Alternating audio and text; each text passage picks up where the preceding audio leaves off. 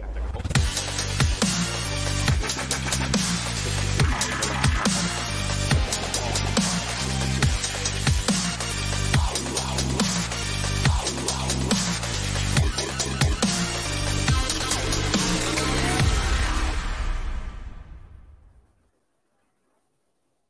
สวัสดีครับ สวัสดีครับ ต้อนรับคุณผู้ชมนะครับ เข้าสู่รายการข่าวเช้า Morning Brief ครับ สรุปข่าวสำคัญเพื่อไม่ให้คุณพลาดทั่วอากาศการลงทุนนะครับ วันศุกร์ที่ 2 มิถุนายนครับมาเจอกับเรา 2 คน ผมปั๊บจิรติคันติพะโล และพี่แบงค์เชนนนท์การจนันนะครับ สวัสดีครับพี่แบงค์ครับ สวัสดีครับปั๊บครับครับเช้าวันนี้นะครับเราก็มาติดตามกันกับการโหวตนะครับ เรื่องของการผ่านกฎหมาย แก้ไขปัญหาเพดานหนี้นะครับของสมาชิกวุฒิสภาในสหรัฐอเมริกาครับหลังจากที่เมื่อวานนี้เนี่ยในฝั่งสสก็ให้คะแนนเสียงนะครับ สนับสนุนร่างกฎหมายนี้ผ่านไปได้อย่างเรียบร้อยนะครับ ก็คาดว่าเช้านี้นะครับ ตอนนี้เนี่ยทางฝั่งของสวก็กำลังโหวตกันอยู่นะครับ แล้วก็น่าจะรู้ผลกันในอีกไม่กี่นาทีหรือว่าไม่กี่ชั่วโมงข้างหน้านี้นะครับ โดยการโหวตเนี่ยนะครับก็จะเป็นการโหวตครั้งสุดท้ายแล้วครับ ก่อนที่กฎหมายฉบับนี้จะส่งต่อไปยังประธานาธิบดีโจไบเดนผู้นำของสหรัฐนะครับ แล้วก็จะมีการลงนามเพื่อให้กฎหมายนี้เนี่ยมีผลบังคับใช้อย่างเป็นทางการนะครับ ก็เหลือเวลาประมาณ 3-4 วันนะครับ ก็คือ ภายในวันที่ 5 มิถุนายนนี้เนี่ยร่างกฎหมายนี้ต้องผ่านให้ได้ ก่อนที่สหรัฐนะครับจะเข้าสู่สถานการณ์ปิดนัดชำระหนี้ ซึ่งตอนนี้ตลาดก็ดูเหมือนจะมีความมั่นใจนะครับไม่ได้มีความกังวลแต่อย่างใด มั่นใจว่ากฎหมายนี้จะผ่านไปได้ สังเกตได้จากตัวเลขนะครับทั้งตลาดหุ้นสหรัฐแล้วก็ตลาดหุ้นยุโรปในค่ำคืนที่ผ่านมาครับพี่แบงค์ครับผมครับซึ่งเดี๋ยววันในวันนี้นะครับเราจะพาคุณผู้ชมไปติดตามกันต่อครับกับการวิเคราะห์ตัวเลขเศรษฐกิจสำคัญ คืนนี้เนี่ยตามเวลาประเทศไทยนะครับสหรัฐจะเปิดเผยตัวเลขการจ้างงานนอกภาคการเกษตร แล้วก็ตราการว่างงานด้วย ซึ่งจะมีความสำคัญเนื่องจากจะเป็นตัวบ่งชี้นะครับว่าธนาคารกลางสหรัฐจะใช้นโยบายการเงินไปในทิศทางไหน เพราะว่าตอนนี้เนี่ยน้ำหนักนะครับในการขึ้นดอกเบี้ยการประชุมวันที่ 14 มิถุนายน ตลาดก็มีความมั่นใจมากขึ้นนะครับว่าเฟดจะมีการขึ้นดอกเบี้ย อย่างไรก็ตามครับถ้าตัวเลขเศรษฐกิจออกมาแข็งแกร่ง ก็จะยิ่งเป็นตัวตอกย้ำนะครับเรื่องการเดินหน้าใช้นโยบายการเงินเข้มงวดต่อไป แต่อะไรก็ตามครับในฝั่งของยุโรปเมื่อวานนี้เนี่ยเขามีการเปิดเผยตัวเลขเงินเฟ้อยูโรโซน ปรากฏว่าตอนนี้นะครับเงินเฟ้อของยูโรโซนค่อยๆชะลอตัวลงมา ล่าสุดเนี่ยอยู่ที่ประมาณ 6.1%ครับต่ำกว่าค่าเลยพอเงินเฟ้อออกมาต่ำแบบนี้นะครับก็จะทำให้ความจำเป็นในการใช้นโยบายการเงินเข้มงวดของธนาคารกลางยุโรป ก็จะมีน้อยลงไปด้วยแล้วเดี๋ยวจะพาคุณผู้ชมไปติดตามกันต่อนะครับกับความเคลื่อนไหวของบริษัทจดทะเบียนไม่ว่าเป็น Apple นะครับที่เตรียมตัวจะเปิดตัวสินค้าใหม่ เป็นกล้องเอ่อ VR นะครับแล้วก็รวมไปถึงความเคลื่อนไหวนะครับในฝั่งของจีน จากมหาเศรษฐีคนสำคัญของโลก ที่ตอนนี้เนี่ยมีแผนเดินหน้าไปเยือนจีนกันอย่างต่อเนื่อง ไม่ว่าจะเป็นคุณอีลอนมัสก์ครับที่เดินทางไปจีนเสร็จเรียบร้อยแล้ว แล้วก็ล่าสุดนะครับก็มีคุณเบอร์นาร์ดอาร์โนลต์ของ m v m H ครับก็มีแผนจะเดินทางไปเยือนจีนเช่นกัน ไปดูเรื่องของตลาดนะครับไปดูเรื่องของการขยายช่องทางในการจัดจำหน่ายในประเทศจีน เนื่องจากจีนเองก็ถือว่าเป็นประเทศที่มีความสำคัญนะครับต่อผลิตภัณฑ์ต่างๆของ l v m H ด้วย แล้วก็สุดท้ายนะครับในฝั่งของตลาดหุ้นไทยฮะวันนี้จะพาไปติดตามกันกับความเคลื่อนไหวของหุ้นหนึ่งตัวเมื่อวานนี้ ก็คือหุ้นของ Stark นะครับปิดตลาดไปราคาปรับตัวลงไปมากกว่า 90%ครับหลังจากกลับมาเปิดเทรดนะครับเนื่องจากก่อนหน้านี้ก็มีปัญหาเรื่องของการส่งงบการเงินล่าช้าทำให้มูลค่าเนี่ยหายไปนะครับจากระดับ 30,000กว่าล้านลงมาเหลือไม่ถึง 3,000 ล้านแล้วนะครับพี่แบงค์อืมครับผม สวัสดีทุกคนนะครับ สวัสดีคุณนายรีซัน คุณเหมียวมารีน คุณวันดีนี่แบบว่า แฟนคลับเราทั้งนั้นเลยนะ ที่ติดตามเรามาตลอด คุณจันทรา คุณชันดรานะคุณถนอมนุชสวัสดีแหมสวัสฝากสวัสดีทีมงานด้วย คุณภาวีนัทนี่เขา FC พี่ปั๊บนะ ไม่ได้ FC ผมแง่คุณพี่พัดแซวผมว่าวันนี้ผมใส่ชุดญี่ปุ่นมาเลยคือไหนๆผมก็ตกรถแล้วไงงั้นก็เชียร์ให้มันไปสุดทางไปเลยไป ครับไปพี่ปั๊บครับมาดูกันนะครับกับภาพความเคลื่อนไหวของตลาดหุ้นนะครับ ในค่ำคืนที่ผ่านมากันก่อนครับ เมื่อวานนี้นะครับตลาดหุ้นสหรัฐนะครับปรับตัวบวกขึ้นมาได้นะครับ ตัวเลขน่าสนใจแค่ไหน เดี๋ยวเรามาดูพร้อมกันเลยครับดัชนีดาวโจนส์บวกขึ้นมาครับ 0.47%มาปิดที่ระดับ 33,061 จุดนะครับ ส่วน S&P 500 ครับ ก็ปรับตัวบวกขึ้นมาได้เกือบ1%เลยนะครับ มาอยู่ที่ระดับ 4,221 จุด แล้วก็ดัชนีนัสแ a q นะครับ ซึ่งเป็นหุ้นในกลุ่มเทคโนโลยีเนี่ย เมื่อวานนี้ก็ยังปรับตัวขึ้นมาได้สดใสนะครับ ค่อนข้างจะแข็งแกร่งทีเดียว บวกขึ้นมา 1.28% มาอยู่ที่ระดับ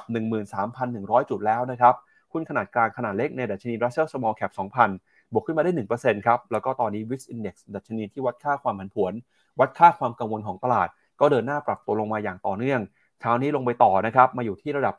15.65 จุดเท่านั้น ถ้าดูจาก Wix Index เนี่ยก็จะสะท้อนให้เห็นนะครับว่า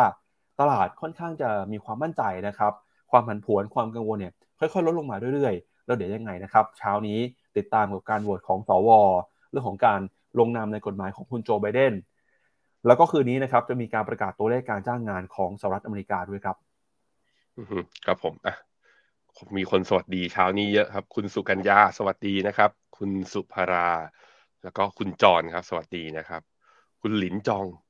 แสดงว่าอยากให้พูดชื่อใช่ไหมเลยพิมพ์สวัสดีเข้ามาเยอะๆใช่ไหมอะเดี๋ยว มีอะไรอยากระบายหรือมีอยากจะแบบทักทายเราเข้ามา พิมพ์กันเข้ามาเยอะๆนะครับ ทุกช่องทาง เหมือนในขับเฮาก็พิมพ์เข้ามาได้นะพี่ปั๊บลองดูหน่อยแล้วกันเพื่อมีคนพิมพ์เข้ามานะครับ ครับ ไปดูตลาดหุ้นสหรัฐกันครับพี่แบงค์อะไปฮะดาวโจนส์ครับ หลังจากที่ลงมาเนี่ยรับอยู่ที่เส้นค่าเฉลี่ย 200 วันยังไม่หยุดนะ ยังไม่หยุดแล้วหลุดเอ่อเอ้ยต้องบอกว่ายังไม่หลุดสิ ยังไม่หลุดต่ำกว่าเส้นค่าเฉลี่ย 200 วันลงไป พยายามที่จะกลับมารีบาวได้ S&P 500 ก็ตอนนี้ก็เป็นราคาปิดที่จุดสูงสุดนับตั้งแต่เดือนสิงหาวันที่ 19 ปีที่แล้ว ขึ้นมาปิด gap แล้วเรียบร้อย คราวนี้ต้านต้านต่อไปที่ควรจะไปได้ก็คือ แถวๆประมาณ 4,315 ซึ่งตรงนี้จะตรงกับฟิโบนัชชี61.8 ตรงฟิโบนัชชี61.8 ถ้าสถ้าสามารถดีขึ้นไปอีก ก็แปลว่าขาลงของ S&P 500 อาจจะสิ้นสุดแล้วนะ คือไอ้ที่เรากังวลกังวลกันอาจจะไม่ใช่ก็ได้ เพราะสัญญาณทางเทคนิคเนี่ย เวลาทุกครั้งที่เวลาตลาด rebound แล้วสูงกว่า 61.8 เนี่ยแปลว่าโอกาสสูงมากๆ ที่การพักฐานนั้นจบไปแล้วหรือ bottom จุดต่ำสุดของตลาดนั้นอยู่อ่าเราผ่านมาแล้วเรียบร้อยอะเรามาดูกันนะครับ ตัว NASDAQ นะครับดีดได้ดีมากกว่าตัวดัชนีตัวอื่นๆเลย โดยที่ NASDAQ ร้อยเนี่ยบวกได้ดีสุด ก็แสดงให้เห็นว่าการบวกรอบนี้เป็นหุ้น Big Tech ที่อยู่ข้างใน NASDAQ นี่แหละที่หนุนดัชนี ตัวไหนบ้างที่หนุน NVIDIA หลังจากที่ย่ำย่อลงมาเมื่อวานนี้ ลบประมาณ5%อ่าไม่ใช่เมื่อวาน วันพุธลบมาห้าเปอร์เซ็นเมื่อวานนี้เมื่อคืนนี้บวกกลับขึ้นมาห้าเปอร์เซ็นลบเท่าไหร่พยายามดีดบวกกลับเข้ามาเท่านั้น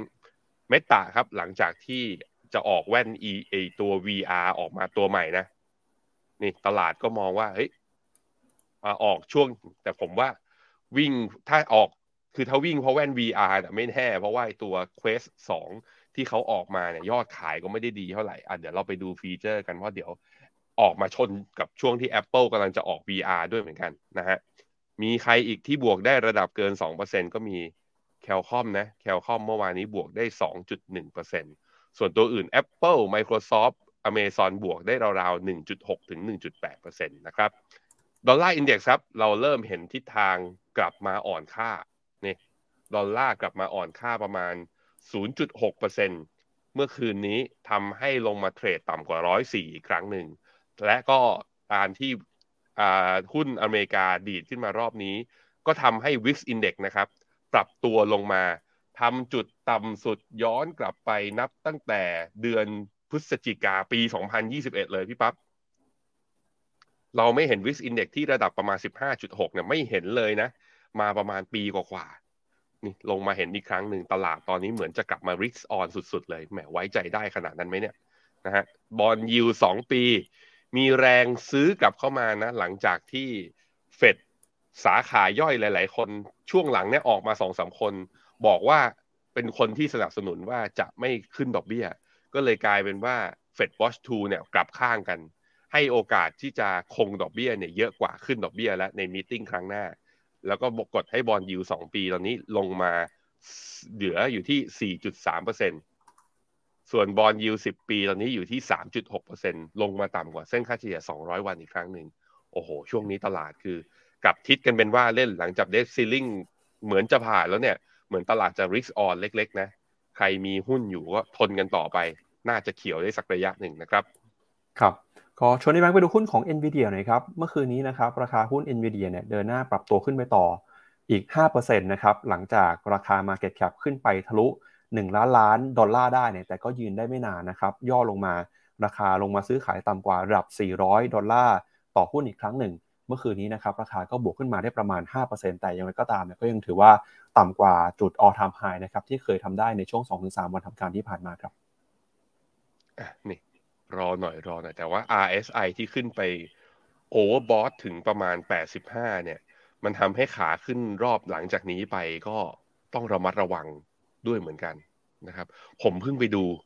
ในพอร์ตไอตัวกองทุนต่างไอตัวหุ้นต่างประเทศผมอะพี่ปั๊บผมมีเศษ ผมมีเศษ NVIDIA อยู่นิดนึง เห็นแล้วแบบดีใจดีใจแต่เป็นอย่างนี้ทุกทีเลย เวลาเรามีหุ้นอะไรที่มันบวกนะ เรามักจะมีน้อย ครับ ส่วนไอพอร์ตที่ติดลบแดงๆอะเรามักจะมีเยอะเห็นแล้วมันเฮ้ยน่าเจ็บใจ ครับ ก็ช่วงนี้นะครับหุ้นสหรัฐยังคงปรับตัวขึ้นมาได้อย่างต่อเนื่องนะครับ มาดูต่อที่ตลาดหุ้นของยุโรปกันบ้างครับ เมื่อวานนี้ตลาดหุ้นยุโรปเองก็ปรับตัวบวกขึ้นมาได้ค่อนข้างดีนะครับนำมาโดยดัชนีดัคของเยอรมนีครับบวกขึ้นมา 1.2% ฟุตซี่ร้อยอังกฤษนะครับบวกขึ้นมา 0.6%ครับ ส่วน CAC 40 ของฝรั่งเศส ก็ปรับตัวบวกขึ้นมาได้นะครับ 0.5%ขณะที่ยูโรซ็อก600 ครับ บวกขึ้นมาได้เกือบ 1%เลยนะครับ แล้วก็ยูโรซ็อก50 ก็บวกขึ้นมาได้ประมาณ 0.9%เช่นกัน ข้อมูลเศรษฐกิจที่สดใสนะครับ ไม่ว่าจะเป็นตัวเลขนะครับของเงินเฟอ้อที่ชะลอตัวลงมา หรือแม้กระทั่งนะครับตัวเลขกิจกรรมทางเศรษฐกิจของจีนเนี่ยที่ออกมาดีกว่าคาดนะครับในฝั่งของ PMI ก็เข้ามาหนุนนำครับ โดยเศรษฐกิจจีนพอส่งสัญญาณฟื้นตัวขึ้นมานะครับก็ทำให้หุ้นในกลุ่มเมืองแรกของยุโรปบวกขึ้นมาได้ประมาณ2%นะครับหุ้นในกลุ่มมีเดียบวกขึ้นมา 1.8%เมื่อวานนี้หุ้นยุโรปเองก็ตอบรับนะครับกับเงินเฟ้อที่ออกมาต่ำกว่าคาดแล้วก็น่าจะเป็นสัญญาณว่า ECB จะไม่ได้บอยขึ้นดอกเบี้ยครับอืมครับผมตัว Euro Stoxx 600 ดีดกลับขึ้นมาเมื่อวานนี้ประมาณ 0.9%ทำให้พยายามที่จะวิ่งมาเกาะเส้นค่าเฉลี่ย 100 วันนะ แต่ตัว Euro Stoxx 600 เนี่ย ลงไปต่ำกว่าไปก่อนหน้านี้แล้วการ rebound ขึ้นมาจึงยังไม่ถึงแนวต้าน ยังกลับขึ้นมาเป็นขาขึ้นในระยะสั้นยังไม่ได้นะครับ DAX ของเยอรมันบวกกลับขึ้นมาได้ 1.2%นั้น ก็ยืนเหนือคือดูแล้ว outperform กว่าตัว Euro Stoxx 600 นะ แล้วก็ยืนเหนือเส้นค่าเฉลี่ย 50 วัน ก็ดูยังพอเหมือนจะไปได้ แต่ตัวที่หนักเนี่ยคือตัวนี้ นี่ฟุตซี่ร้อยฮะ ฟุตซี่ร้อยเนี่ยตอนนี้ลงมาต่ำกว่าเส้นค่าเฉลี่ย 200 แล้ว เมื่อวานนี้ถึงแม้ว่าบวกกลับขึ้นมาได้ 0.7%แต่ก็ยังต่ำกว่าเส้นค่าเฉลี่ย 200 อยู่ไหนเห็นดอลลาร์อ่อนค่าไปดูค่าเงินหน่อยสิยูโรเมื่อเทียบกับดอลลาร์กลับมาแข็งค่าเล็กน้อยนะครับจากจุดต่ำสุดของเมื่อวันพุธอยู่ที่ระดับ 1.063 ตอนนี้อยู่ที่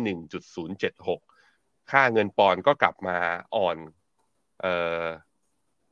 กลับมาแข็งค่าสิ กลับมาแข็งค่าในช่วงประมาณ 3-4 วันทำการที่ผ่านมา ตอนนี้อยู่ที่ประมาณ 1.25 นะครับมาดูต่อนะครับที่ความเคลื่อนไหวของตลาดหุ้นเอเชียในเช้าวันนี้บ้างครับ วันนี้ก็เปิดมาแล้วนะครับ ตลาดหุ้นเอเชียเฝ้ารอการโหวตของสสเอ่อส.ว. สหรัฐนะครับในช่วงเช้านี้ที่กำลังจะโหวตกันในอีกไม่กี่นาทีข้างหน้านี้นะครับ ล่าสุดครับดัชนีนิกเคอิ225 ของญี่ปุ่นบวกขึ้นมา 0.6%นะครับมายืนอยู่ที่ระดับ 31,331 จุดนะครับก็ยังคงเดินหน้านะครับอยู่ในระดับใกล้เคียงกับจุดสูงสุด ในรอบประมาณกว่า 30 ปีครับแล้วก็หุ้นของออสเตรเลียนะครับก็บวกขึ้นมา 0.6%นิวซีแลนด์ครับซื้อขายอยู่ในกรอบแคบๆนะครับติดลบไป 0.04%ครับขณะที่ดัชนีเซี่ยงไฮ้ Composite นะครับเช้านี้เนี่ยเปิดมาก็กำลังกระพริบกระพริบดูนะครับอาจจะอยู่ในกรอบแคบๆนะครับแล้วก็ China A50 เมื่อวานนี้บวกขึ้นมาได้ฮั่งเส็งฮ่องกงนะครับเมื่อวานนี้ติดลบไป 0.1%นะครับช่วงนี้ตลาดหุ้นจีน ยังคงถูกแรงกดดันจากความกังวลการฟื้นตัวเศรษฐกิจในประเทศครับ มาดูต่อนะครับหุ้นไทยบ้างครับเมื่อวานนี้ SET Index เนี่ยก็ยืนไม่ไหวนะครับปรับตัวลงไปอีก 12 จุดเลยครับก็มีความกังวลหลักๆนะครับมาจากหุ้นหลากหลายกลุ่มโดยเฉพาะยิ่งหุ้นที่เกี่ยวข้องกับประเด็นด้านการเมือง เมื่อวานนี้ดัชนีก็ติดลบไปนะครับมายืนอยู่ที่ 1,521 นะครับส่วนคอสปีเกาหลีใต้ครับเปิดมาเช้านี้บวกขึ้นมาได้ 0.67%นะครับ เมื่อสักครู่ที่ผ่านมาในฝั่งของเกาหลีใต้ มีการเปิดเผยตัวเลขทางเศรษฐกิจนะครับก็คือตัวเลข GDP ในไตรมาสที่ 1 ขยายตัวได้นะครับ 0.3%เมื่อเทียบกับไตรมาสก่อน ซึ่งเป็นตัวเลขที่ออกมาสอดคล้องกับประมาณการเบื้องต้นนะครับ อันนี้เป็นตัวเลขการประมาณการครั้งที่ 2 แล้วนะครับ ซึ่งตอนนี้เศรษฐกิจเกาหลีใต้เนี่ยก็เติบโตติดต่อกันเลยนะครับ ก็บ่งชี้ว่าเศรษฐกิจเนี่ยสามารถหลุดพ้นนะครับภาวะความเสี่ยงการถดถอยในเชิงเทคนิคได้ แล้วก็ตอนนี้นะครับปัจจัยที่ช่วยเศรษฐกิจของเกาหลีใต้ขยายตัวก็คือ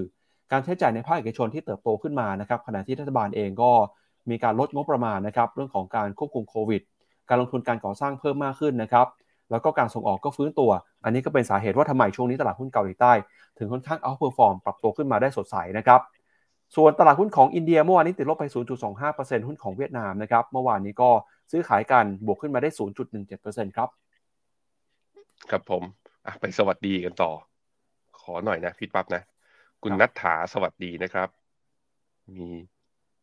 นี่ไม่สวัสดีนะ แต่บอกชื่อว่าชื่อมีอาคือถ้าไม่บอกชื่อมา ผมจะเรียกคุณว่าคุณเมีย ขอบคุณมากนะครับ คุณมีอานะ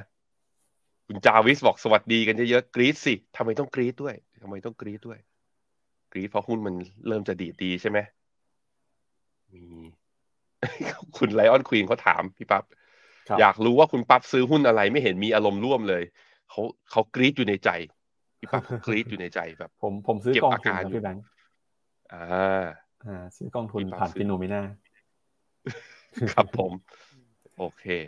แล้วก็มีคุณสนิทนะอะสวัสดีเข้ามา ขอบคุณทุกคนมากๆนะครับ ทักมา ปกติแล้ววันศุกร์มันจะเป็นวันที่อาจจะคึกคืนน้อยที่สุดนะ วันนี้เป็นวันที่อืมรู้สึกทุกคนแบบว่า เข้ามาดู enjoy แล้วก็มีส่วนร่วมมากๆ ขอบคุณมากครับ มันให้พลังงานเราสองคนได้ดีเลยนะครับอะครับไปดูตลาดหุ้นทางฝั่งเอเชียครับ กราฟหน่อยนิเคอิมาที่หน้าจอผมนะ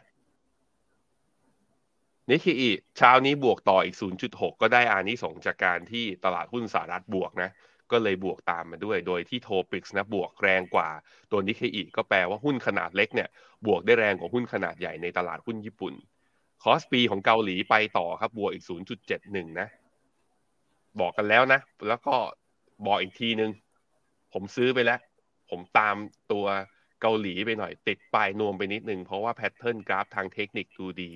มี semiconductor อยู่ข้างในไม่ได้วิ่งแรงและแพงเกินไปอย่างตัว Philadelphia SOX นะฮะแล้วก็ทางฝั่งเอเชีย ที่ไม่ใช่จีนเนี่ยก็ดูเหมือนจริง ๆ แล้วดูเหมือน pattern จะสดใสเพราะนั้นก็แค่รอวันว่าจีนเมื่อไหร่จะ rebound แต่กลัวว่าจีนจะไม่มาก็เลยอะใส่เกาหลีเข้าไปก่อนนะฮะกองที่ผมเลือกก็ผมไปเลือกกองที่ไปล้อกับตัว MSCI South Korea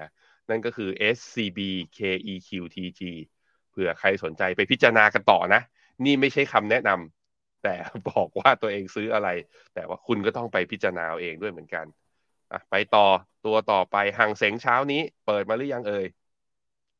ห่างเสงเช้านี้เปิดมาบวกอยู่ 1.9โอ้โห บวกเกือบเกือบ2%เปอร์เซ็นเริ่มมีแรงยกกลับมา เดี๋ยวพี่ป๊าพาไปดูข่าวหน่อยเนาะว่ามันมีตัวเลขอะไรของทางฝั่งจีนเนี่ยที่ประกาศออกมาแล้วทำให้ตลาดคึกคักหรือเปล่า CSI 300 เช้านี้ยังไม่เปิดนะ แต่ว่าเมื่อวันพฤหัสเนี่ยบวกได้ 0.2 เนี่ย โมเมนตัมก็ RSI ลงมาที่ oversold แล้ว ก็คือมาอยู่ในโซนแรงขายมากเกินไปแล้ว ซึ่งโซน oversold นี้ เราไม่เห็นเลยย้อนกลับไปคือตอนที่ตลาดหุ้นจีนกำลัง finding bottom หรือหาจุดต่ำสุด ตอนช่วง period ของเดือนกันยาเดือนตุลาปีที่แล้ว index ไม่เท่ากับตอนนั้นแต่ RSI ลงมาที่โซน oversold แล้ว เพราะนั้นอาจจะลงไม่ลึกกว่านี้ก็เป็นไปได้ต้องมาลุ้นกันนะครับ หุ้นเวียดนามครับ เวียดนามเมื่อวานนี้บวกต่ออีก 0.17%ไม่เยอะยังอยู่ในกรอบไซด์เวย์นะครับ ส่วนหุ้นไทยเนี่ยโอ้โหล่วงอีกแล้วพี่ปั๊บเอ้ย ลบมา 12.14ทำให้อินเด็กซ์ปิดอยู่ที่ 1,521 ต่างชาติยังคงขายสุทธิทุกวันนะ นับเป็นสถิติ รวมกันติดต่อกันหลังจากทราบผลการเลือกตั้งอย่างต่อเนื่องลองมาดูกันแล้วว่า แถวแถวพันห้าเนี่ยจะรับกันไหวหรือเปล่า เพราะกว่าที่เราจะรู้คือถ้าถ้าเขากังวลจริงนะ ถ้าต่างชาติกังวลเรื่องการผลของการเลือกตั้ง นโยบายหรือความไม่แน่นอนของว่า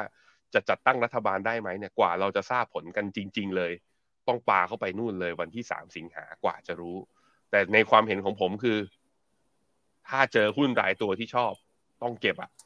โซนเนี้ยเห็นหลายตัวจริง ๆ แต่เนื่องจากรายการเราแนะนำเป็นหุ้นรายตัวไม่ได้ไปหาเอาเองนะฮะแต่ในเชิงของกองทุนเนี่ยก็มีหลายกองทุนของไทยที่เป็นฟิโนเมนาพิก อยากได้สักกองไหมอยากได้ลองพิมพ์คอมเมนต์เข้ามาแล้วเดี๋ยวช่วงท้าย เดี๋ยวหยิบมาให้สักกองหนึ่งที่น่าสนใจอะไปพี่ปั๊บครับครับมาดูต่อนะครับที่ราคาสินค้าโภคภัณฑ์หน่อยครับราคาทองคำราคาน้ำมันนะครับเมื่อคืนนี้ราคาน้ำมันก็เคลื่อนไหวค่อนข้างหวือหวาทีเดียวครับ ราคาน้ำมันนะครับปรับตัวบวกขึ้นมาได้ประมาณ 3%เลยครับหลังจากที่เราเห็นสัญญาณความคืบหน้านะครับเรื่องของการเจรจาแก้ไขปัญหาเพดานหนี้ที่ผ่านไปได้ด้วยดี สสโหวตผ่านไปแล้วนะครับเช้านี้เนี่ยก็จะเป็นสวครับสวก็น่าจะผ่านไปได้ พอเป็นแบบนี้นะครับความกังวลเรื่องของเศรษฐกิจชะลอตัว ความกังวลเรื่องของเศรษฐกิจถอยก็ค่อย ๆ หายไปนะครับทำให้ราคาน้ำมันเมื่อคืนนี้บวกขึ้นมาได้กว่า 3%เลยครับเช้านี้นะครับราคาน้ำมันดิบ WTI ซื้อขายอยู่ที่ 70 ดอลลาร์เบรนท์นะครับซื้อขายอยู่ที่ 74 ดอลลาร์ครับแล้วก็สุดสัปดาห์นี้นะครับให้จับตากันกับการประชุม OPEC Plus ด้วยครับ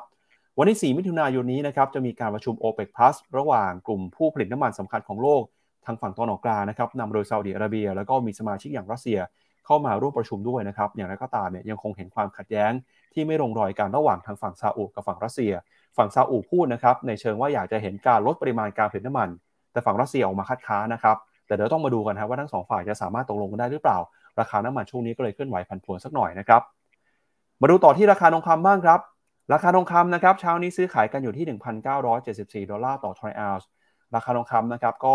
ปรับตัวบวกขึ้นมาได้เมื่อคืนนี้นะครับ แต่นั้นก็ตามเนี่ยแรงกดดันสำคัญก็มาจากค่าเงินดอลลาร์ครับ เพราะว่าตอนนี้เฟดส่งสัญญาณว่าจะขึ้นดอกเบี้ยต่อในการประชุมนะครับเดือนมิถุนายน เพราะฉะนั้นเนี่ยถ้าหากว่าดอลลาร์แข็งค่าขึ้น ไม่เป็นผลดีกับทองคำแล้วถ้าใครมีทองคำนะครับคืนนี้อยากให้รอดูครับจะมีการเปิดเผยตัวเลขการจ้างงานนอกภาคการเกษตร แล้วก็ตัวเลขอัตราการว่างงานด้วย เพราะฉะนั้นนะครับคืนนี้อาจจะเห็นทองคำผันผวนกันอีกสักคืนนึงครับมา ราคาทองก็จะเห็นว่าหลังจากทดสอบเส้นค่าเฉลี่ย 100 วันนะทุกคนก็เริ่มมีการดีดกลับขึ้นมา แล้วมาพร้อมๆกับการที่ตอนแรกก็เป็นการดีดกลับที่ตอนที่ช่วงอะดูนะ ตั้งแต่วันที่ 30 กับ 31 พฤษอ่าพฤษภาเนี่ย ทองเริ่มเด้ง ไปดูดอลลาร์วันที่ 30 กับ 31เนี่ยดอลลาร์ยังอยู่ในโซนของการแข็งต่อ แต่ จะเห็นว่าพอดอลลาร์อ่อนเมื่อคืนนี้ปุ๊บทองก็วิ่งต่อเลยบวกอีก 13 เหรียญต่อทรอยออนซ์ขึ้นมา ก็ค่อนข้างชัดว่าทองได้รับอานิสงส์จากการดีดขึ้นมารอบนี้ มาจากการที่ดอลลาร์อ่อนค่า แล้วถ้าสัปดาห์นี้ทองสามารถปิดถ้าจะให้ดีนะ ยืนเหนือเส้น a moving average 20 วันให้ได้ คือแถวแถว1,981 ถ้ายืนเหนือตรงนี้ให้ได้นะ จะได้ buy signal จาก MACD แล้วจะมีโอกาส ดีดกลับขึ้นมาต่อกลับมาเป็นขาขึ้นอีกรอบหนึ่งน่าสนน่าสนก็เคยบอกบอกไปแล้วนะว่าตอนทดสอบเส้นค่าเฉลี่ย100เนี่ยตอนนี้ใครที่อยู่ขา long น่าจะได้เปรียบมากกว่า แต่ว่าอันนี้คือเรามองกันแค่ frame time frame ระยะสั้นๆ ว่าทองมีโอกาสดีนะ ผมพาถอยมายาวๆในกราฟ day จะเห็นว่าโซนแถวๆ2,060 2,070 เนี่ย ทองขึ้นมาชน 3 ครั้งในรอบ 3 ปีที่ผ่านมา ครั้งแรกคือตอน สิงหาปี 2020 ครั้งที่2คือตอนมีนาปี 2022 ครั้งที่3เพิ่งขึ้นมาชนไป เมื่อตอนต้นเดือนพฤษภาที่ผ่านมา การชน3ครั้งแล้วไม่ผ่านเนี่ย มันแปลว่าตรงนี้เป็นแนวต้านที่มีนัยสำคัญนั้นจะหวังให้ไกลกว่านี้ มันต้องมีปัจจัยที่มากระตุ้น แล้วมันต้องเปลี่ยนมุมมองของนักลงทุนได้ แต่ถ้ามันไม่ได้มีปัจจัยอะไรที่เปลี่ยนได้ขนาดนั้น ตรงนี้ก็เป็นแนวต้านสำคัญที่ทองอาจจะไม่ได้ผ่านง่ายๆ ส่วนราคาน้ำมันดีดกลับขึ้นมาเมื่อวานนี้บวกกลับขึ้นมา 3.8%กลับขึ้นมาอยู่ในโซน WTI นะ กลับขึ้นมาอยู่ในโซน 70 อีกครั้งหนึ่ง คือพยายามจะโกงความตายทำให้กราฟและ pattern ของตัวราคาน้ำมัน oil future เนี่ย ดูทรงเหมือนย่ำย่ำย่ำพื้นสามที ทองเมื่อกี้ขึ้นไปชนข้างบนสามครั้งในรอบสองปี ส่วนราคาน้ำมันเนี่ยลงมาคล้ายๆกับย่ำที่จุดต่ำสุดเนี่ย ปีนี้นะเฉพาะปี 2023 เนี่ยแถวแถวโซนต่ำกว่า 70 เหรียญเนี่ยสามครั้งเราไม่หลุดสัตทั้งสามครั้งเลย ดูเหมือนจะเอาขึ้นหรือเปล่า นี่เป็นคำถามเป็นคำถามผมก็ยังไม่แน่ใจ แต่ว่าดูทรงแล้วคือ มีความพยายามแหละ มีความพยายามในการที่จะทำให้ราคาน้ำมันนั้นขึ้นมาเลยกรอบนี้หรือว่าไม่ให้ต่ำกว่าสิบเหรียญลงไปวันนั้นน้ำมันก็อาจจะยังไม่จบรอบไปได้นะครับ ทุกคนโอเคครับ ครับ ก็ก่อนที่จะไปดูเรื่องของ การโหวตนะครับ ในสวสาวรัฐครับ อยากชวนคุณผู้ชมครับ ไปดูรายการ What's Happening เมื่อวานนี้ตอนเย็นนะครับ พี่แบงค์เนี่ยก็ชวนดรมิ่งขวัญทองพฤกษานะครับ Chief Economist ของกองทุนบัวหลวงนะครับ พูดคุยกันถึงมุมมองครับ ที่มีต่อเศรษฐกิจโลก ตลาดโลกนะครับ แล้วก็กลยุทธ์การลงทุนด้วย ก็มีหลากหลายประเด็นที่น่าสนใจนะครับ ยังไงให้พี่แบงค์ไฮไลท์หน่อยครับว่าเมื่อวานนี้เนี่ยมีประเด็นไหนบ้างที่อยากจะชวนคุณผู้ชมไปดูนะครับ รายการออกอากาศไปเมื่อวานนี้ตอนเย็นนะครับอะ ก็ชวนไปเป็น recap สี่ตลาดเป็นหนึ่งชั่วโมงที่ได้วิวนะ หายากมากๆที่เราจะเห็นนักเศรษฐศาสตร์ ที่มีวิวต่อการลงทุนในในกองทุนหรือว่ามุมมองต่อตลาดที่ค่อนข้างชัด ผิดถูกนั้นอีกเรื่องหนึ่งแต่เหตุผลนั้นผมคิดว่ามันทำให้นักลงทุนได้ไอเดีย ก็เมื่อวานนี้ไปคุยกันด้วยกันสี่ตลาดก็คือหุ้นอเมริกา หลังจาก debt ceiling จะเจออะไรบ้าง นี่แล้วดรมิ่งขวัญดูรูปนี้พี่ปั๊บครับ คือมีสายโหราศาสตร์ด้วย ผมก็งงใจแกจริง ๆ เลย บางทีแกก็บอกว่าบางทีเศรษฐศาสตร์มันก็อธิบายการเคลื่อนไหวของตลาดไม่ได้นะ แกก็เลยเอาโหราศาสตร์เอาเข้ามาเกี่ยวข้องดูอะไปดูกันฮะว่าแล้วในมุมโหราศาสตร์แล้วตลาดหุ้นจะฟื้นเมื่อไหร่ ผมเห็นสไลด์รูปนี้แล้วแบบ มีโลโก้ BBL AM ด้วย คือช็อกเหมือนกันว่า เออ สงสัย Finnomena ต้องต้องต้อง recruit หมอดูมาบ้างแล้ว เพื่อให้มันมีความแม่นยำมากขึ้น ช่วงหลังก็ผิดบ่อยนะ อันนี้ขอโทษนักลงทุนจริงๆอะลองไปติดตามกันดูกันได้สนุกสนุกมากนะครับ นี่คุณครับกุ๊กไก่บอกว่าฝากบอกดรมิ่งขวัญด้วย ตอนนี้บอกว่าเป็น FC อันดับต้นๆ เวลาดูดรยิ้มแล้วเขินตลอด แหม เออดรแกมีบอกอายุด้วยนะ ใครอยากรู้ว่าดรมิ่งขวัญ เห็นอย่างเงี้ย อายุเท่าไหร่ไปตามดูในคลิปนะครับ ครับอะย้อนดูกันได้นะครับ กับรายการ What's Happening เมื่อวานนี้นะครับ รายการนี้ออกอากาศ เป็นประจำทุกวันพฤหัสบดีช่วงเวลาประมาณ1นึ่ทุ่มนะครับ แล้วก็สำหรับใครนะครับที่อยากจะหาความรู้เรื่องของการวางแผนทางการเงิน แล้วก็การเป็นที่ปรึกษาทางการเงินนะครับ เรามีกิจกรรมดีๆครับ โดยทาง BFIN Academy นะครับ ก็มีหลักสูตร Advanced Family Wealth Solution and Estate Planning นะครับสำหรับที่ปรึกษาการการเงินนะฮะในรุ่นที่2ครับเป็นหลักสูตรในการดูแลนะครับการจัดการสินทรัพย์ครอบครัว แล้วก็ธุรกิจครอบครัวด้วยนะครับที่ช่วยยกระดับการให้บริการลูกค้าในกลุ่มเจ้าของกิจการนะครับ พบกันกับวิทยากร ดรเมธีจันทวิมลนะครับ แล้วก็คุณประภาสอนแก้วกอบสิทธิ์นะครับ ก็ใครที่อยากจะเรียนคอร์สนี้นะครับลงทะเบียนก่อนวันที่ 5 มิถุนายน มีส่วนลดพิเศษด้วยนะครับ เข้าไปสแกน QR Code บนหน้าจอนี้ได้เลยครับอะใครที่เป็นสายองค์เทอร์เ n เนอร์นะไม่ว่าจะเป็นผู้ประกอบการขนาดเล็กขนาดใหญ่กำลังจะส่งต่อตัวธุรกิจให้กับลูกหลาน ปัญหาที่คุณต้องคิดให้ครบรอบด้าน มี checklist มันควรจะมีอะไรบ้าง ในคอร์สเนี้ยก็จะให้คำตอบได้ว่าคุณต้องเตรียมอะไรบ้าง น่าสนใจแล้วก็บอกว่า จากผู้เข้าอบรมแล้วก็เข้าผู้ที่เข้าร่วมสัมมนากับเราในรุ่นก่อนๆหน้านี้ก็บอกว่านี่เป็นเซสชั่นที่เรียกว่าปล่อยของจริง ๆ ให้กับนักลงทุนจริง ๆ เพราะฉะนั้นก็อย่าลืมนะ ใครที่สนใจประกอบธุรกิจอยู่นะครับ ก็สามารถสมัครแล้วก็เข้ามาร่วมกันได้นะครับ ครับมาดูเหตุการณ์ที่เกิดขึ้นในขณะนี้เลยนะครับ ก็คือการโหวตครับร่างกฎหมายแก้ไขปัญหาเพดานนี้นะครับของฝั่งสมาชิกวุฒิสภาครับตอนนี้เขากำลังมีการอภิปรายกันอยู่นะครับก็สำนักข่าวต่างประเทศรายงานว่าอีกไม่กี่นาทีข้างหน้าเนี่ยเขาเตรียมพร้อมจะโหวตกันแล้วนะครับ โดยการโหวตรอบนี้นะครับจะเป็นการโหวตรอบสุดท้ายของสวนะครับก่อนที่จะส่งไปให้ประธานาธิบดีโจไบเดนลงนามในเอกสารประกาศเป็นกฎหมายต่อไปนะครับ ก่อนหน้านี้ครับ สสอเมริกันเนี่ยเพิ่งจะมีการโหวตรับร่างกฎหมายนะครับด้วยคะแนน 314 ต่อ 117 นะครับ แม้ว่าจะมีสสจากฝั่งของริพับลิกันบางคน เห็นว่าการตัดลดงบประมาณในกฎหมายเพดานนี้ฉบับนี้ยังน้อยเกินไป แต่ขณะเดียวกันนะครับก็มีสสจากเดโมแครตบางคนก็ออกมาโต้แย้งนะครับว่าร่างกฎหมายฉบับนี้เนี่ยปรับลดการใช้จ่ายมากเกินไปด้วย ในจำนวนสสที่โหวตค้านนะครับก็มีจากฝั่งริพับลิกันจำนวน 71 คนครับ ส่วน 46 คนมาจากฝั่งของเดโมแครตนะครับ โดยสภาผู้แทนของพรรคริพับลิกันเนี่ยก็เป็นฝ่ายที่คุมเสียงข้างมากนะครับ โดยร่างกฎหมายฉบับนี้นะครับก็จะระงับการใช้เพดานหนี้ของสหรัฐ ไปจนถึงวันที่ 1 มกราคมปี 2025 ซึ่งหมายความว่ารัฐบาลของคุณโจไบเดนจะสามารถกู้ยืมเงินได้ ไม่มีกำหนดจนกว่าจะถึงปี 2025 เลยครับแล้วก็จะไม่มีความเสี่ยงเรื่องการผิดนัดชำระหนี้ จนกระทั่งจบการเลือกตั้งประธานธิบดีของสหรัฐในสมัยหน้านะครับ ก็คือในเดือนพฤศจิกายนปี 2024 ครับ แต่ก็ตามครับร่างกฎหมายฉบับนี้เนี่ยก็กำหนดเพดานการใช้จ่ายของรัฐบาลในบางโครงการในช่วง 2 ปีข้างหน้านะครับ แล้วก็มีการเพิ่มความรวดเร็วในการอนุญาต โครงการด้านพลังงานบางโครงการ รวมถึงการเพิ่มเงื่อนไขสำหรับผู้ที่จะขอรับสวัสดิการ ในโครงการอาหารแล้วก็ขอความช่วยเหลือทางสังคมบางอย่างด้วยนะครับ เช้านี้ครับ ภาพที่คุณผู้ชมเห็นนี้เป็นภาพสดๆเลยนะครับ จาก Capitol Hill ฮะสภาคองเกรสของสหรัฐนะครับ ฝั่งของสวเนี่ย100ท่านกำลังพูดคุยอภิปรายกันอยู่ แล้วก็เตรียมพร้อมนะครับจะโหวตกันในอีกไม่กี่นาทีข้างหน้านี้ ตลาดคาดการณ์ครับว่าการโหวตในครั้งนี้น่าจะผ่านไปได้อย่างราบรื่นนะครับ เพราะว่ามีผู้นำของทั้งสองฝั่งก็ออกมาพูดสนับสนุนเห็นชอบนะครับ เรื่องของหลักการแล้วก็ร่างกฎหมายฉบับนี้ไปเป็นที่เรียบร้อยแล้ว ไม่ว่าจะเป็นคุณชัค ชูเมอร์นะครับผู้นำเสียงข้างมากของสวเนี่ยก็บอกว่า เมื่อร่างกฎหมายนี้ผ่านนะครับเขาก็จะให้การสนับสนุนนะครับ นอกจากนี้ก็มีคุณเอ่อมิตช์ แมคคอนเนลล์นะครับผู้นำจากพรรคริพับลิกันในสวด้วยเนี่ยก็บอกว่าจะไม่รีรอนะครับที่จะสนับสนุนร่างกฎหมายฉบับนี้ ซึ่งถ้าหากว่ากฎหมายฉบับนี้นะครับโหวตผ่านไปได้ในเช้านี้เนี่ยขั้นตอนต่อไปก็คือ ส่งไปให้ประธานาธิบดีโจไบเดนลงนามนะครับแล้วก็จะมีการประกาศใช้เป็นทางการ ถ้าหากว่าประกาศได้ก่อนวันที่5นะครับสหรัฐก็จะสามารถหลีกเลี่ยงการพินัดชำระหนี้ได้นะครับ ตลาดค่อนข้างมั่นใจ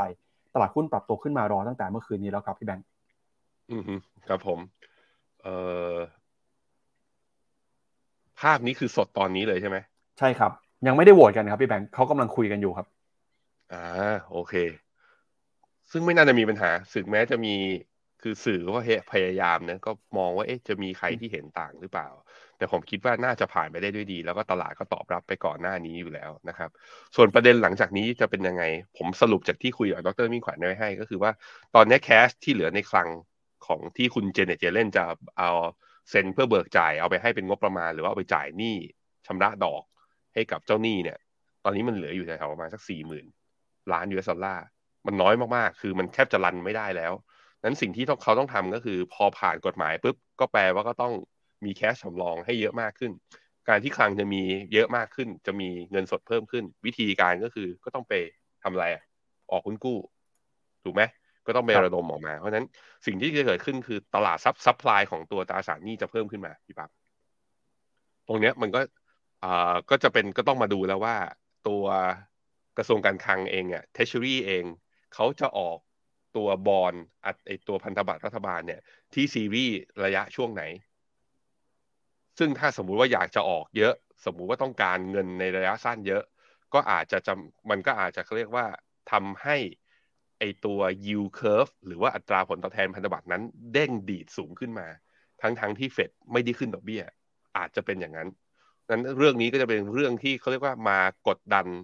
กับสภาพดอกเบี้ยของข้างในตลาดพันธบัตรควบคู่ไปกับเรื่องอความเห็นของเฟดว่าเฟดจะคงหรือว่าเฟดจะขึ้นดอกเบี้ยด้วยเช่นเดียวกัน อันนี้ก็เป็นอีกหนึ่งปัจจัยที่เราต้องติดตามดูว่าsupply หลังจากนี้ไปหลังจากที่อนุมัติผ่านทั้งสองสภาไปแล้วเนี่ย จะออกมาเยอะขนาดไหนและออกมาในช่วงซีรีส์ไหน ซึ่งเดี๋ยวทีมงานแล้วก็ในรายการของเราก็จะติดตามแล้วเอามาตอบให้นะครับ ครับส่วนที่แบงค์ไปดูข้อมูลเพิ่มเติมหน่อยนะครับ เรื่องของปัญหาเพดานหนี้สหรัฐครับว่าในช่วงที่ผ่านมาที่เกิดเรื่องของความขัดแย้งนะครับเพดานนี่เนี่ยจะส่งผลต่อสินทรัพย์ต่างๆ เป็นยังไงบ้างนะครับ ถ้าดูจากความมั่นใจเนี่ยเราก็จะเห็นนะครับว่าเมื่อวานนี้ในฝั่งของส.ส.ก็โหวตนะครับรับรองกฎหมายฉบับนี้ด้วยคะแนนเสียง 314 คือเห็นชอบต่อ 117 คือคัดค้านนะครับก็ผ่านไปได้ด้วยดีครับแล้วก็เชื่อว่าสวชาวนี้ก็น่าจะผ่านไปได้ด้วยดีเช่นกันนะครับไปดู asset performance ต่างๆ ในช่วงของ debt ceiling นะครับที่เคยเกิดครั้งล่าสุดเนี่ยก็คือประมาณสักปี 2011 นะครับว่าเป็นยังไงบ้างครับอะทีมงานเอามาให้ดูครับตอนปี 2011 นั้น ร่างผลกฎหมายนั้นผ่านล่าช้า แล้วทำให้เกิด government shutdown คือหน่วยงานราชการของสหรัฐต้องปิดบางส่วน แล้วก็ต้องเรียกสอสอเข้ามาโหวตกันใหม่ในกรุงวอชิงตันกันหลังจาก deadline ออกไป สิ่งที่เกิดขึ้นก็คือทำให้ S&P เนี่ยมีการ downgrade long term credit rating ของตัวสหรัฐลงจาก Triple A นะซึ่งเป็นสถานะที่เสี่ยงต่ำที่สุดเนี่ยลงไปเป็น Double A plus ก็คือ A 2 ตัวแล้วก็บวก โหวตผ่านเขาเรียกว่าdeadline เนี่ย deadline น่าจะเป็นตอนสิ้นเดือนกรกฎาแล้วค่อยมาโหวตผ่านตอนวันที่สองสิงหา S&P ก็ downgrade วันที่ 5 สิงหา หลังจาก S&P downgrade พี่ปั๊บก็ทำให้ตลาดหุ้นสหรัฐเนี่ยลบลงมาแถวแถวประมาณสักเกือบเกือบสิบเกือบเกือบสิบแปดเปอร์เซ็นต์แถวแถวสิบเจ็ดสิบแปดเปอร์เซ็นต์แถวแถวประมาณนั้น แล้วก็อยู่แถวแถวนั้นมาประมาณสักหกเดือนก่อนที่จะวิ่งมาทำ high ใหม่ได้ เพราะฉะนั้น แต่แอสเซทอื่นเป็นอย่างไรบ้าง ก็จะเห็นว่าทองได้รับประโยชน์ในช่วงนั้นพอดี แล้วก็มีอ่า US Treasury ไอตัว iShare 20 บวกก็คืออ่าพันธบัตรระยะยาวที่อายุเกิน 20 ปีขึ้นไปเนี่ย ก็วิ่งได้ดีนะฮะ แล้วก็มีตัวค่าเงินเยนกับตัว US Treasury แบบ total return เนี่ย ก็ดูแบบว่าไม่ได้สะทกสะทานอะไร แต่รอบนี้ผมคิดว่า อันนี้เรามาให้ดูว่าถ้าเกิดไม่ผ่านแล้วจะมีปัญหาอะไร แต่ผมคิดว่ารอบนี้น่าจะผ่านเพราะนั้นไอ้เส้นสีเหลืองนี่น่าจะกลับข้างกัน อาจจะมีโอกาสบวก แต่แต่ก็ต้องระวังเรื่องเซลล์ออนแฟกด้วย เพราะว่าสิ่งที่รอเราอยู่ข้างหน้าคือการประชุมเฟดกลางเดือนมิถุนาเนี้ยตลาดอยากจะเห็นดอทพลอตดอทพลอตก็คือคาดการว่าดอกเบี้ยปลายทางของเฟดในการขาขึ้นรอบนี้จะอยู่ที่ประมาณเท่าไหร่ ถ้าพลิกโผ หรือว่าเฟดอยากจะขึ้นดอกเบี้ยรัวๆอยู่มากกว่านี้ โอกาสในการปรับฐานก็อาจจะรอเราอยู่ข้างหน้าด้วยเหมือนกันนี่ คุณพิพัฒน์ก็พิมพ์ถามเข้ามาว่า มีโอกาสกี่เปอร์เซ็นต์ที่จะเกิด sell on fact บนข่าว debt ceiling ผมคิดว่ามันอาจจะไม่ใช่ว่าผ่านปุ๊บแล้ว sell on fact เลย แต่ผ่านปุ๊บแล้วอาจจะบวกไปได้ไม่ได้มากขึ้น เพราะว่าตลาดคอย wait and see เฟดอีกทีหนึ่งว่าจะออก dot plot มา แล้วก็ไอตัว press con ออกมาเนี่ยตอบคำถามแล้วสื่อพอใจหรือเปล่าครับ อะแล้วก็นี่ให้ดูครับว่า เอ่อถ้าดูย้อนหลังกลับไปนะตราสารหนี้เนี่ยมักจะให้ผลตอบแทนที่ดีที่สุดหลังจากเงินเฟ้อผ่านจุดพีคไปแล้ว ซึ่งตอนนี้เราเห็นแล้วแหละว่าตัว headline PCE แล้วก็ headline ตัว CPI เนี่ยมันผ่านจุดพีคไปแล้ว แต่สิ่งที่ทำให้เฟดยังกังวลอยู่ แล้วก็ไม่กล้าที่จะพูดว่าอยากจะลดดอกเบี้ยแล้ว ก็คือตัว core PCE และ core PCI ก็คือ วกตะกร้าเงินเฟอ้อที่ไม่ได้รวมอาหารและพลังงานมันยังอยู่ในระดับสูงอยู่ พอมันยังอยู่ในระดับสูงอยู่นะตอนนี้เขาก็เลยอยากจะขอรอดูทิศทางก่อน แต่ถ้านะครับถ้าตัวเงินเฟ้อเนี่ยมันผ่านจุดพีคไปแล้วคือไม่สูงไปมากกว่านี้แล้ว พวกกองทุนตราสารหนี้จะได้ประโยชน์ กองทุนตราสารหนี้อย่างกองที่เราแนะนำนะมาตั้งแต่ต้นปีว่าให้ถือเข้าไปเพื่อการกระจายความเสี่ยงถึงแม้ว่าตอนนี้มันจะยังไม่เป็นบวก แต่ว่ายิ่งระยะเวลามันมันมันอยู่ข้างเราอะ่ะ คือมันดอกเบี้ยมันจะมีวันที่สุดทางแน่ๆ ถ้าสุดทางเมื่อไหร่แล้วเริ่มปรับตัวลงเมื่อไหร่ พวกเหล่ากองทุนตราสารหนี้ไม่ว่าจะเป็น global bond US treasury หรือกองทุนตราสารหนี้ในไทยที่อายุยาวๆนะ พวกเนี้ยจะมีโอกาสได้ capital gain จากการที่ดอกเบี้ยในตลาดนั้นปรับตัวลดลง เพราะฉะนั้นก็ต้องถือแล้วใจล่มๆตราสารหนี้มันแบบว่า มันไม่ได้เหมือนหุ้นน่ะ เวลามันดีดมันดีดเร็ว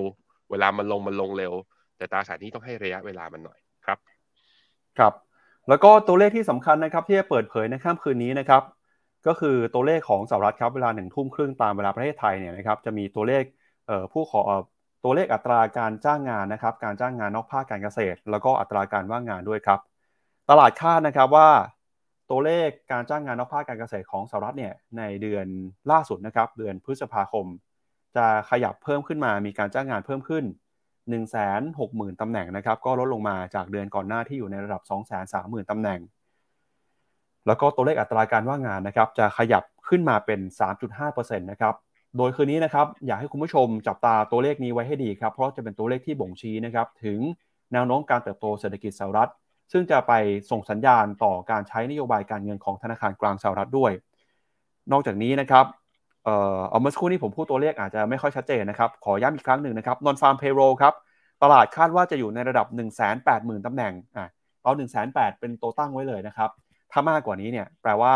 มีการจ้างงานเพิ่มมากขึ้น แบบนี้จะยิ่งเป็นการสร้างแรงกดดันต่อเฟดในการขึ้นดอกเบี้ย แต่ถ้าต่ำกว่าแสนแปดแบบนี้ อาจจะเป็นการสะท้อนว่าเศรษฐกิจสหรัฐยังฟื้นตัวได้ ไม่เต็มที่อย่างที่ตลาดคาด ถ้าหากว่าออกมาอ่อนแอมากๆ เฟดอาจจะไม่รีบร้อนนะครับในการขึ้นดอกเบี้ยนะครับ ส่วนหนึ่งตัวเลขที่สำคัญก็คือตัวเลขอัตราค่าจ้างรายชั่วโมงครับ ตลาดก็ประเมินว่า ถ้าดูค่าจ้างเฉลี่ยรายชั่วโมงเนี่ยจะเติบโตประมาณ 4.3-4.4%นะครับ ซึ่งตัวเลขนี้ก็สำคัญนะ เพราะว่าที่ยิ่งค่าจ้างปรับตัวเพิ่มขึ้นมาเท่าไหร่ ก็ยิ่งส่งผลนะครับต่อเงินเฟอ้อของสหรัฐด้วยนะครับ ยังไง คืนนี้ครับอยากให้คุณผู้ชมติดตามกันกับตัวเลขการจ้างงานนอกภาคการเกษตร ตัวเลขอัตราการว่างงาน แล้วก็ตัวเลขค่าจ้างรายชั่วโมงนะครับ เดี๋ยวชวนที่แบงค์ไปดูข้อมูลล่าสุดหน่อยครับว่าตอนนี้ตลาด ให้น้ำหนักการประชุมนะครับในวันที่ 13-14 มิถุนายนนี้ยังไงบ้างครับเพราะว่าตัวเลขนี้นะครับจะเป็นตัวเลขบ่งชี้ต่อการใช้นโยบายการเงินครับ ไปดู Fed Watch Tools นะครับ ตอนนี้ก็ 79.6%ที่ตลาดให้น้ำหนักในการคงดอกเบี้ยนะครับ ในขณะที่เหลือแค่ 20%เท่านั้นที่ตลาดเชื่อว่าจะขึ้น 25 basis point หลังจากที่สัปดาห์ที่แล้วเนี่ยโอกาสครึ่งครึ่งเลยนะ 50%ที่ตลาดคิดว่าจะขึ้นดอกเบี้ย สาเหตุเรื่องหนึ่งก็ผมคิดว่าไม่ใช่เรื่องตัวเลขเศรษฐกิจ แต่เป็นเพราะว่าความเห็นของประธานเฟดที่เพิ่งจะมาสัมภาษณ์กันเนี่ยสองสามคนหลังเนี่ย ดันออกมายืนยันบอกว่าเขาอะอยู่ข้างว่าอยากให้เฟดชะลอการขึ้นดอกเบี้ย เพื่อรอดูทิศทางเงินเฟอ้อไปก่อน ว่าเป็นยังไงไม่อยากให้รีบมากกว่านี้ เพราะนี่คือจุดที่เขาเรียกว่าเป็น critical point แล้วเป็นจุดสำคัญที่ถ้าวิ่งถ้าส่งสัญญาณผิดเมื่อไหร่ตลาดอาจจะปรับฐานแรง หรืออาจจะมีผลต่อเศรษฐกิจมากขึ้นมากกว่านี้ เพราะว่าดอกเบี้ยหรือต้นทุนที่สูงเนี่ยบางทีคือ มันไม่ใช่เรื่องจำนวนเงินของดอกเบี้ยที่จ่ายออกไป แต่มันเป็นเรื่องของความรู้สึกของผู้ประกอบการ หรือคนที่อยู่ในระบบเศรษฐกิจด้วยว่าเฮ้ยระดับนี้ฉันจะชะลอการลงทุนฉันฉันจะชะลอการบริโภคแล้วมันมีเรื่องอารมณ์เรื่องนั้นอยู่เพราะนั้นก็เลยทำให้ความเห็นของตลาดตอนนี้ เริ่มเอียงมาทางว่าน่าจะคงดอกเบี้ย แต่อย่างไรก็แล้วแต่นะ เมื่อกี้ปั๊บบอกไปแล้วว่า เรายังต้องตามตัวเลขสถานการณ์คือ ถ้าตลาดแรงงานยังแข็งแกร่งมากๆ มันก็แปลว่าเงินเฟอ้อจะยังสูงอยู่ ซึ่งเมื่อวานเมื่อคืนนี้เนี่ยพี่ปั๊บเมื่อคืนนี้เขาประกาศตัวเลขไอ้ตัว jobless claim ออกมา ตัวเลขจำนวนผู้ยื่นขอรับสวัสดิการว่างงานนะผมพาไปดู ของอเมริกาที่ประกาศออกมาเนี่ย ตลาดคาดว่าจะออกมา2 3 0 0 0 0ตำแหน่งออกมาจริงคือ2 3 2 0 0 0ตำแหน่ง ก็คือน้อยกว่าที่ตลาดคาด แต่ว่าก็มากกว่าเดือนก่อนหน้านี้ แต่การน้อยกว่าที่ตลาดคาดอันนี้เป็นผลดี พอไปดูเรื่อง ADP นี่การจ้างงานนอกภาคการเกษตรจาก ADP เนี่ย ปรากฏว่าก็ออกมาสูงกว่าที่ตลาดคาด 278,000 ตำแหน่ง เมื่อเทียบกับที่ตลาดคาด 170,000 ตำแหน่ง แต่ก็น้อยกว่าตอนเดือนก่อนหน้านี้ เพราะนั้นตลาดแรงงานเริ่มชะลอ จากตัวเลขของเมื่อเมื่อคืนนี้นะ แต่เป็นการชะลอที่ยังสูงกว่าที่นักวิเคราะห์คาดการเอาไว้ ก็สะท้อนว่ายังแข็งแกร่งกว่าที่มุมมองของนักวิเคราะห์ที่คาดการไว้ก่อนหน้านี้ ยังจำเป็นต้องรอดูก่อต่ออีกนิดนึง ตลาดแรงงานก็จะเป็นตัวสะท้อนสำคัญเหมือนกัน เพราะนี่คือ mandate ของเฟดเลยนะ ว่าต้องคุมเงินเฟ้อให้ได้ และต้องทำให้เศรษฐกิจเติบโตเต็มประสิทธิภาพ ด้วยการดูว่าการจ้างงานนั้นเป็นอย่างไรนะครับ ครับก็ที่พี่แบงค์บอกไปนะครับว่ามีคณะกรรมการเฟดออกมาพูด 2 ท่านว่าอยากจะเห็นนะครับเฟดชะลอการขึ้นดอกเบี้ยในเดือนนี้นะครับคนที่ออกมาพูดก็คือคุณแพทริกฮาร์เกอร์ครับ ประธานเฟดสาขาฟิลาเดลเฟียแล้วก็มีคุณฟิลิปเจฟเฟอร์สันนะครับรองประธานเฟดด้วย ก็เป็น 2 คนล่าสุดที่ออกมาส่งสัญญาณสนับสนุนให้เฟดระงับการขึ้นดอกเบี้ยในเดือนนี้ไว้ก่อนนะครับแต่ก็ตามเนี่ยก็ถ้าไปดูนะครับก็จะเห็นว่าทั้งสองคนนะครับอยู่ในสายค่อนข้างจะกลางๆนะครับค่อนไปทางพิราบนะครับคนที่เป็นสายเหี่ยวก็ยังคงยืนยันว่าเฟดน่าจะจำเป็นต้องขึ้นดอกเบี้ยต่อไปในการประชุมครั้งถัดไปเพื่อควบคุมเงินเฟ้อให้ลงมาอยู่ใกล้ 2%ให้ได้ครับ ครับผม ครับ เอาละครับมาดูต่อนะครับกับเรื่องของการใช้นโยบายการเงินในฝั่งของยุโรปบ้าง ดูเหมือนจะเป็นข่าวดีนะครับที่ธนาคารกลางยุโรปเนี่ยอาจจะไม่ได้ร้อนหรือว่าชะลอการขึ้นดอกเบี้ยครับเพราะว่าตัวเลขเศรษฐกิจที่ออกมาเมื่อวานนี้มีสัญญาณที่ดีขึ้นนะครับตัวเลขนั้นก็คือเงินเฟอ้อของยูโรโซนครับในเดือนพฤษภาคม ออกมาชะลอตัวลงมาอยู่ที่ระดับ 6.1%นะครับก็เป็นการสะท้อนว่าแรงกดดันเงินเฟอ้อในยุโรปเนี่ยค่อยๆ ผ่อนคลายลงไปนะครับโดยเงินเฟอ้อของยูโรโซนปรับตัวลงมามากกว่าที่ตลาดคาดการเอาไว้นะครับ มื่อเทียบเป็นรายปีเนี่ยลดลงไป 6.1%ถ้าเกิดว่าเทียบกับเดือนก่อนนะครับก็อยู่ในระดับ 7%ครับ ตัวเลขนี้เนี่ยถือว่าเป็นตัวเลขที่ต่ำที่สุดตั้งแต่เดือนกุมภาพันธ์ที่ผ่านมานะครับลดลงมามากกว่าที่นักเศรษฐศาสตร์คาดการเอาไว้ ถ้าไปดูตราเงินเฟ้อพื้นฐานนะครับ ซึ่งไม่รวมราคาพลังงานแล้วก็ราคาอาหารสด ตอนนี้อยู่ในระดับ 5.3%ครับ ก็ต่ำกว่าที่ตลาดคาดไว้เช่นกัน โดยเงินเฟ้อของยูโรโซนที่ชะลอตัวลงมาในรอบนี้นะครับ ก็เกิดมาจากเงินเฟ้อของเยอรมนีกับฝรั่งเศสครับ ที่ลดลงไปมากกว่าคาดนะครับทำให้ตอนนี้เนี่ยยุโรปเองก็อาจจะมีแรงกดดันเรื่องของการใช้นโยบายการเงินเข้มงวดน้อยลงไป ECB ครับเดือนนี้จะมีการประชุมกันวันที่ 15 มิถุนายนนะครับตลาดก็คาดการณ์นะครับว่า ECB เนี่ยจะยังคงใช้นโยบายการเงินเข้มงวดไปต่อ แต่ถ้เห็นเงินเฟ้อออกมาต่ำแบบนี้แล้ว แรงกดดันนะครับในการใช้นโยบายการเงินเข้มงวดแบบระยะยาวก็อาจจะลดลงไปด้วยฮะเพราะฉะนั้นเรื่องนี้น่าจะเป็นข่าวดีนะครับของยุโรปหุ้นยุโรปแล้วก็สินทรัพย์เสี่ยงในยุโรปครับอืมครับผม เอาละครับมาดูแนวโน้มนะครับของอัตราเงินเฟ้อในยุโรปกันหน่อยนะครับว่าทำไมตัวเลขที่ประกาศมาในรอบนี้เนี่ยถึงมีความสำคัญนะครับกับตลาดเดี๋ยวชวนพี่แบงค์ไปดูภาพนี้ฮะก็จะเห็นว่าเงินเฟ้อของยุโรปเนี่ยอ่าหักหัวลงมาอย่างชัดเจนแล้วนะครับ จุดพีคที่เคยเกิดขึ้นก็คือในช่วงของต้นปีครับ ตอนนั้นทะลุสิบเปอร์เซ็นต์เลยฮะตอนนี้จากสิบเปอร์เซ็นต์ลงมาเหลือประมาณสักหกเปอร์เซ็นแล้วครับ ครับผมแต่ไอตัวที่มันลงมาเนี่ยพี่ปั๊บเส้นสีดำเนี่ยมันคือ headline เพราะฉะนั้นการปรับตัวลงมามันลงมาเพราะราคาน้ำมันกับราคาพลังงาน และราคาอาหารนะที่ปรับตัวลง แต่ว่าในแง่ของไอตัว core inflation ที่เป็นภาค service หนาๆเยอะๆเนี่ย มันยังปรับตัวลงมาไม่ได้เยอะ เมื่อเทียบกับตัว headline ที่ลงมาเร็วนั้นมันก็แปลว่าเราเห็นสัญญาณเงินเฟอ้อผ่านจุดพีคไปแล้ว แต่เงินเฟอ้อจะลงมาที่กรอบสองเปอร์เซ็นอาจจะยังต้องใช้ระยะเวลานะครับ ทุกคนเพราะนั้นคือเฟดไม่ขึ้นดอกเบี้ยแล้วก็จริง แต่โอกาสที่จะลงดอกเบี้ยเร็ว รวมทั้ง ECB นะโอกาสที่จะลงดอกเบี้ยเร็วก็ไม่ได้ง่าย ก็ไม่ได้ง่าย ถ้าไม่ได้เกิดแบบภาวะ recession เศรษฐกิจมีปัญหาหรือเกิดดีอยู่ดีเกิดคริสิสอีกรอบหนึ่งอย่างเงี้ย ผมคิดว่าการค้างดอกเบี้ยที่อยู่ระดับสูงแบบนี้อาจจะยังดำเนินต่อไปอีกสักระยะต้องเตรียมใจกันไว้นะครับ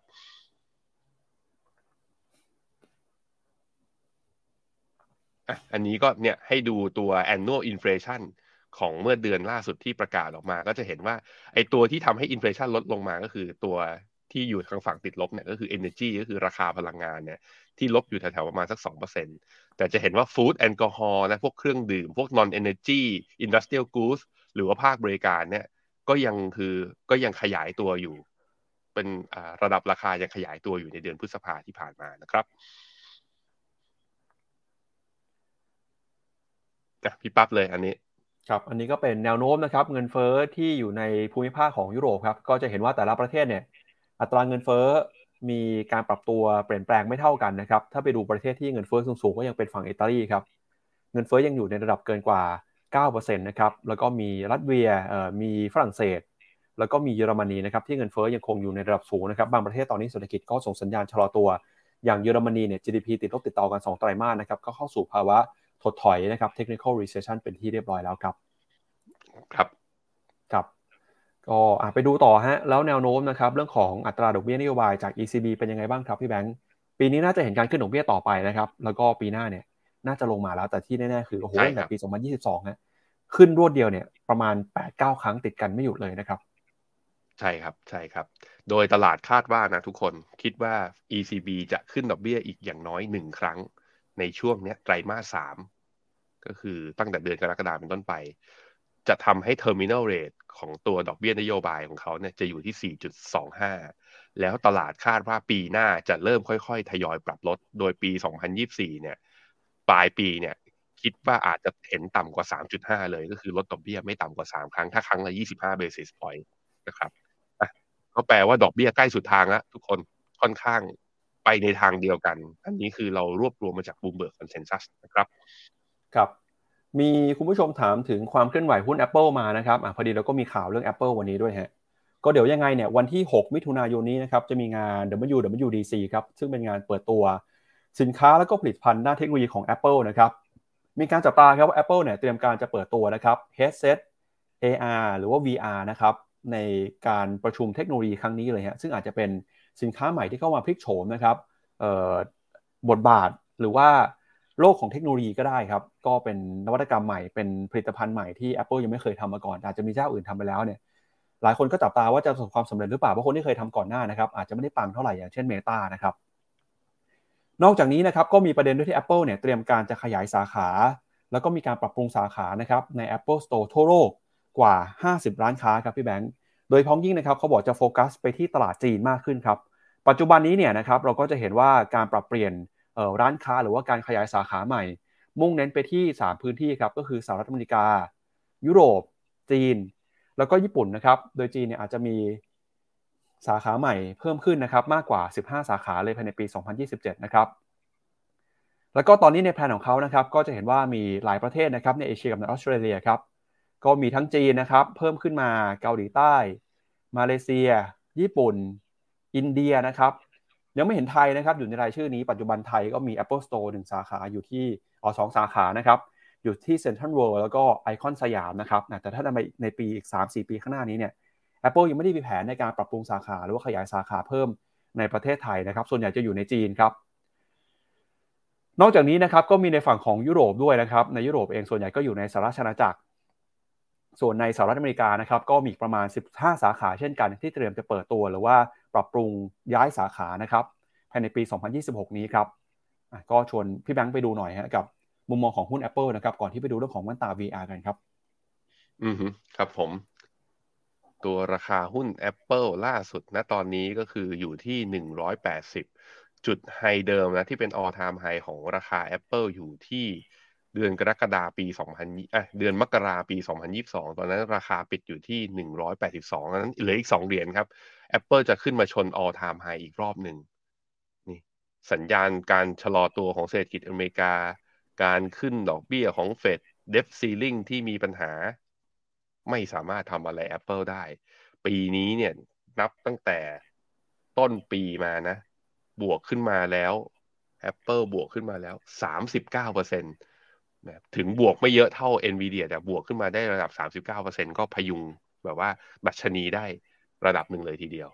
แล้วก็นี่ก็คือเป็นหนึ่งในหุ้นคุณภาพนะที่อยู่ในกอง ถ้าอยู่ในกองทุนเนี่ย ก็จะช่วยพยุงกองทุนได้ค่อนข้างเยอะ ก็บอกมาแล้วตั้งแต่ต้นปีแล้วว่าเฮ้ยถ้าใครสนใจนะ เศรษฐกิจอเมริกาจะเป็นยังไงก็แล้วแต่ แต่เหล่าหุ้น Big Tech เหล่าหุ้นเหล่านี้ ซึ่งมีแผนการพัฒนาธุรกิจอย่างต่อเนื่อง ช่วงพอเห็นว่าเศรษฐกิจอเมริกาจะชะลอ ก็มีการเลิกออฟพนักงานออกไปเพื่อลดต้นทุนเห็นว่าพอลีนบริษัทได้ นวัตกรรมยังเข้ามาอยู่ ราคาหุ้นก็นี่แหละครับ ก็สร้างผลตอบแทนให้กับนักลงทุน ใครแบบไม่รู้จะลงทุนรายตัวยังไงนะ กองที่เราแนะนำก็อย่างเช่นเมกะเทนของบลจทาริสซึ่งก็จะลงทุนในแบรนด์ชั้นนำ10แบรนด์หลักของโลก ก็ไปตามกันได้ ทยอยลงทุนสะสมกันไประยะยาวๆนะครับ ครับแล้วก็อีกหนึ่งสินค้าที่จะเปิดตัวในการประชุมครั้งนี้นะครับ WWDC 2023 ครับ ก็คือแว่นตา AR แล้วก็ VR นะครับ ซึ่งจะเป็นแว่นตารุ่นแรกของ Apple เลยครับ โดยนักวิเคราะห์ก็บอกว่าสเปคเนี่ยโอ้โหถือว่าแรงมากนะครับ มีหน้าจอ Micro LED ความละเอียด 4,000 พิกเซล มีค่าความสว่างสูงมากกว่า 5,000 นิตนะครับ แล้วก็การเปิดตัวสินค้าในครั้งนี้เนี่ยก็จะถือว่าเป็นการพลิกโฉมอุปกรณ์ headset VR ของโลกเลยทีเดียวนะครับ ก็แน่นอนนะว่าเวลา Apple ก็เปิดตัวสินค้าใหม่เนี่ยเป็นที่ฮือฮากันอยู่แล้วนะครับ โดยคาดการว่าราคาของแว่นตา headset รุ่นแรกของ Apple เนี่ยน่าจะมีราคาไม่ต่ำกว่า 3,000 ดอลลาร์ครับพี่แบงค์3,000 ดอลลาร์คิดเป็นเงินไทยก็น่าจะประมาณสัก 100,000 บาทเลยนะครับ ก็โอ้โหราคาก็ไม่เบาเลยฮะสเปคแรงราคาก็แรงไปด้วยครับ แล้วเขาก็คาดว่าแว่นตานี้เนี่ยน่าจะมีชื่อเดานะฮะอันนี้เดายังไม่ได้ประกาศเป็นทางการ น่าจะชื่อว่า Reality Pro ครับพี่แบงค์ อืมเขาจะเปิดตัววันไหนนะพี่ปั๊บครับ ช่วงการประชุม WWDC 2023ครับเริ่มวันที่ 6 6 เดือน 6 นี้ฮะ แต่จะอยู่ในระหว่างวันที่ 6 เอ่ออ่าน่าจะวันที่ 6แหละครับ ผมคิดว่าวันที่ 6 น่าจะเห็นกันครับ อืม อืมฮึครับ แต่เราไม่รู้นะ ไม่รู้ว่า Apple จะเปิดตัวออกมา แล้วราคาจะเป็นไปอย่างที่คาดไหม พี่ปั๊บพาไปดูหน้าจอผมแปะอีกเจ้าหนึ่ง เปิดตัวตัดหน้าเลยก็คือเมตา เปิดแว่นในตัว Quest 3 ออกมา ตัว VR Quest 3 ออกมา แล้วก็เสนอราคาออกมาที่ 499 ดอลลาร์ ที่ความจุเมมโมรีอยู่ที่ 128 อ่า 128 กิกะไบต์499 คูณกับเรทราคาของค่าเงินบาทณตอนนี้ก็อยู่ที่ประมาณ 17,000 ผมว่าราคามีผลกับยอดขาย คือผมคิดว่าเหมือนกับทีมงาน Meta คงรู้แหละเฮ้ยเปิดก่อนดีกว่า เปิดก่อนได้เปรียบ เสนอราคาที่ลงมาคือแล้วตัว Quest สองผมมี Quest สองอยู่ด้วยนะ อยู่ไหนเนี่ย Quest สองผมอยู่ไหนผมใส่รูปเอาไปเล่น มี Quest สองอยู่ ซื้อมาเล่น เล่นพวกเกม action แล้วรู้สึกว่าทำไมตัวเองมันแก่จังวะ คือแบบเล่นไปแป๊บหนึ่งแล้วมันจะมึนหัว มันจะมึนหัวระดับหนึ่ง จริง ๆ ก็เลยกลายเป็นว่า ยังยังยังยังไม่ตอบโจทย์สำหรับผมนะ ถามว่าจะโดน Quest สามหรือตัว Apple ไหมขึ้นอยู่กับราคา ขึ้นอยู่กับราคา แต่ว่าพอเปิดตัว Quest สามนี้เพื่อให้ Quest สองมันยังขายได้ ตัว Meta ก็ลดราคาตัว Quest สองด้วยลงไปอีกร้อยเหรียญลงไปถูกลงไปอีกราคาต่ำหมื่นนั้นใครที่แบบว่าคิดจะมีของเล่นเป็น gadget นะ VR แล้วไม่เคยเล่นเลย ผมว่าเควสสองก็เป็นอะไรที่เอาไปลองได้ ถ้าคุณยังไม่แก่เท่าผม น่าจะไม่มึนปั๊บพี่ขายต่อ พี่จะได้ไปซื้อตัวใหม่ เอาไหมกลัวไม่มีเวลาเล่นครับพี่แบงค์เวลาคุยกันเรื่องแกดเจิตอะไร พี่แบงค์นี่มีแทบจะทุกอย่างเลยนะครับ มีเวลาเล่นมีเวลาเล่นด้วยนะฮะเขินจังเลย ผมก็ซื้อไปอย่างนั้นแหละ มันก็คือครับเอามาลองอะเป็นคนที่แบบเป็นมนุษย์ที่ชอบอ่าลองของใหม่ เผื่อเจออะไร เผื่อเจออะไรดี ๆ ก็นะ เหมือน PlayStation อะผมก็ซื้อเกมครับเซลดาใน Nintendo ที่เขาออกมาใหม่ ผมก็ซื้อถามว่ามีเวลาได้เล่นไหม เล่นอยู่สิบห้านาที แล้วเนี่ยปั๊บก็เรียกกลับมาอ่านข่าว แล้วก็ต้องมาออกรายการ Morning Beef นั่นแหละ ครับ ต้องต้องทำรายการแนวๆแบบรีวิวเกมแคสเกมอะไรอย่างเงี้ยนะฮะจะได้แบบเหมือนได้เล่นเกมไปด้วยแล้วก็ทำงานไม่ปด้วยน่าจะใช่ ไม่น่าจะคือมันเป็นทางของผมนั่นแหละ แต่ไม่น่าจะใช่ครับทางของผู้ชมของเรานะพี่ปั๊บนะผู้ชมน่าจะหัวร้อนอยู่ว่าตลาดหุ้นแดงอย่างนี้มาเล่นเกมทำไมไม่เอาดีกว่าครับอะก็เดี๋ยวรอดูฮะเปิดตัวแล้วเดี๋ยวรายงานเอ่อรายการของเราจะมารายงานให้คุณผู้ชมทราบกันนะครับ กับผลิตภัณฑ์ใหม่ครับของ Apple นะครับ ก็มาดูกันอีกเอ่อกับเรื่องของตลาดหุ้นบ้างครับ เช้านี้เปิดมาแล้วนะครับ หุ้นเอเชียดูเหมือนว่าจะสดใสนะครับ เมื่อสักครู่นี้อืมคุณผู้ชมบอกมาว่าหุ้นญี่ปุ่นเอ่อหุ้นของจีนนะฮะฝั่งหางเซ็งฮ่องกงนี่โอ้โหเห็นตัวเลขแล้วตกใจครับเพิ่งเห็นพร้อมๆกับคุณผู้ชมนี้เลยนะฮะสองจุดหกเปอร์เซ็นต์แล้วครับพี่แบงค์ห่างเสงนะครับ เกิดอะไรขึ้นเนี่ย ผมเท่าที่ดูข่าวยังยังยังไม่เห็นปัจจัยที่ชัดเจนนะครับ แต่ถ้าเกิดว่าให้ดูจากเออประเด็นที่เขาออกมาเปิดเผยกันก่อนหน้านี้เนี่ยก็มีอยู่ประมาณสักสองสามเรื่องนะครับ เรื่องแรกเนี่ยก็คือ เรื่องของการโหวตเพดานหนี้สหรัฐเนี่ยถ้าเกิดผ่านไปได้น่าจะเป็นข่าวดีกับหุ้นของทั้งโลกนะครับกับ2ครับคือจีนเนี่ยเมื่อวานนี้เขามีการเปิดเผยตัวเลข PMI ครับพี่แบงค์เป็นตัวเลข PMI ในฝั่งของภาคการผลิตนะครับ ปรากฏว่า PMI ภาคการผลิตของเดือนพฤษภาคมครับออกมาอยู่ที่ระดับ 50.9 ขยายตัวได้ดีกว่าที่ตลาดคาดการเอาไว้นะครับ แล้วก็เป็นการบ่งชี้ว่าในภาคการผลิตของจีนเนี่ยตอนนี้เริ่มเห็นสัญญาณการขยายตัวแล้วนะครับ ก็ถือว่าเป็นข่าวดีครับที่ ทำให้ตลาดกลับมามีความมั่นใจมากขึ้น แล้วถ้าไปดูในฝั่งของหุ้นรายตัวเนี่ยนะครับเช้านี้ห่างเสียงที่บวกขึ้นมา ส่วนใหญ่ก็มาจากหุ้นในกลุ่มเทคโนโลยีทั้งนั้นเลยฮะหุ้นในกลุ่มเทคโนโลยีหลายตัวนะครับปรับตัวขึ้นมาได้ค่อนข้างดีในเช้านี้นะครับไม่ว่าเป็น NetEase เหมยถวน JD.com Alibaba เนี่ยก็ปรับตัวบวกขึ้นมาได้ค่อนข้างดีทีเดียวนะครับ มีไปตู้นะครับบิลลี่บิลลี่ด้วยก็ ปรับตัวขึ้นมานะครับ เอ่อเดี๋ยวผมไม่แน่ใจเดี๋ยวไปเช็คราคาในตลาดหุ้นกันอีกทีนึงนะฮะ ก็พี่แบงค์จะใส่เสร็จหรือยังครับ เดี๋ยวกำลังจะเข้าหน้าจอพอดีฮะเฮ้ยเฮ้ยอะอะจะโชว์ไหมฮะใส่ให้ดูอ่าใส่ให้ดูเลยครับโชว์โชว์นี่ไงนี่นี่คุณผู้ชม ผมมีจริงๆ นี่เขาเรียกว่า Quest สองใช้งานมานะ ผมคิดว่าไม่เกินสิบชั่วโมง เดี๋ยวผมจะไปซื้อ Quest สามแล้ว ใครสนใจ เปิดตลาดขายของมือสองสนใครสนใจนะทัก inbox เข้ามาได้ใน Facebook ส่วนตัวของผม เดี๋ยวลดราคาให้พิเศษสำหรับ แฟนๆมิตรรักแฟนเพลงจาก Morning Brief ปักเอาไหมเออเอามาเอามาลองลองเล่นก่อนได้ไหมครับพี่แบงค์ อ่าได้ได้เดี๋ยวเอาไปให้ที่เดี๋ยวเอาไปลองให้ให้เล่นที่ออฟฟิศสนุกดีโอ้ไปขอบคุณครับครับเอามาดูตลาดหุ้นฮ่องกงต่อฮะก็อย่างที่บอกไปนะครับหุ้นเทคเช้านี้บวกขึ้นมาได้ค่อนข้างดี มีหนึ่งปัจจัยด้วยครับพี่แบงก์ก็คือเรื่องของสัญญาณทางเทคนิคนะครับหลังจากที่เราบอกว่าหุ้นฮ่องกงเนี่ยลงลงมาเข้าสู่ภาวะปรับฐานนะฮะแล้วก็ขาลงนะครับ ปรับตัวลงมาจากจุดสูงสุด 20%ตอนนี้ก็เห็นสัญญาณรีบาวนะครับน่าเป็นแรงซื้อทางเทคนิคส่วนหนึ่งด้วยนะครับเดี๋ยวชวนที่แบงก์ไปดูฮ่องกงนะครับ อืมครับผมหังเสงเช้านี้ โอ้ สองจุดเจ็ดแล้วพี่ปั๊บไม่ใช่สองจุดหกสองจุดเจ็ดเปอร์เซ็นต์อ้าวแต่ทำไมหังเสงวิ่งอยู่คนเดียว CSI สามร้อยวิ่งไปด้วยสิลูก CSI สามร้อยบวกเหมือนกัน แต่ว่าบวกเพียงแค่ศูนย์จุดหกเจ็ดเปอร์เซ็นต์นะ เฮ้ย ถ้าอย่างนี้ผมพาไปดู เฮ้ย พี่ปั๊บพี่ปั๊บ NASDAQ Golden Dragon China เมื่อวานนี้บวกวันเดียวสี่เปอร์เซ็นพี่ปั๊บอืมเฮ้ยจีนเทควีดีดนะจีนเทคดีด ถ้าอย่างนี้ MSCI China ก็น่าจะดีดแรง K-Web นะ หรือว่า CSI China Internet เมื่อวานนี้บวก 4.9%แต่ตัวกรีนยังไม่บวก ตัว China Clean Technology บวกแค่ 0.3 แล้วก็ตัว Star Market ก็บวก 1%ก็บวกไม่น้อยนะ แต่ว่าเห็นเนี่ย CSI China Internet กับตัวดาไอ Golden Dragon China เนี่ยบวกระดับ 4%นี่ไม่ธรรมดานะ เฮ้ย ดูมีลุ้นมีความหวังหลังจากที่เราทรมานกับหุ้นจีนมาสองสัปดาห์เต็มๆนะ เริ่มดีดกลับมาแล้ว เอาใจช่วยใครที่มีหุ้นจีนอยู่เรามาลุ้นกันครับว่าจะขึ้นได้ยาวขนาดไหนนะฮะครับโอ้ไปดูแผนที่หุ้นหน่อยครับฮังเซ็งฮ่องกงเช้านี้เขียวสดใสนะครับเอ่อบวกขึ้นมานี่มันจ้าซะเหลือเกินนะฮะ Tencent บวกขึ้นมาเกือบ3ครับ NetEase 2.4 ไป่ตู้ 4%อาลีบาบาเกือบ 4%นะครับ JD.com 3.7 นะฮะ China Mobile เกือบ2%ฮะเหมยถวน 2.7%ครับ แล้วก็ผิงอันเนี่ยเกือบ 3 ฮะ โอ้บวกขึ้นมาทั่วหน้าเลยครับ พี่แบงค์ฮั่งเส็งเช้านี้นะครับ อืม ครับผม เฮ้ย คุณเรดิโอกาก้าเขาบอกว่ามีข่าวสักที่หนึ่งที่นักวิเคราะห์ไปถามกองทุนที่ยุโรป ส่วนใหญ่บอกจีนไม่ไหวแล้ว จะทิ้ง เขาบอกว่าพอคนคิดว่าแบบนี้ตลาดก็ดีใส่เลยคือ เราไม่ทิ้งนะ ผมยังยืนยัน ผมยังสู้กับทุกคนอยู่ช่วยกัน เรามาช่วยกันผดักพยุงหุ้นหุ้นจีนกันหน่อยนะฮะครับไปดูคอมเมนต์คุณผู้ชมกันหน่อยครับในเช้าวันนี้นะครับ ก่อนที่จะมาดูเรื่องของสตาร์ครับ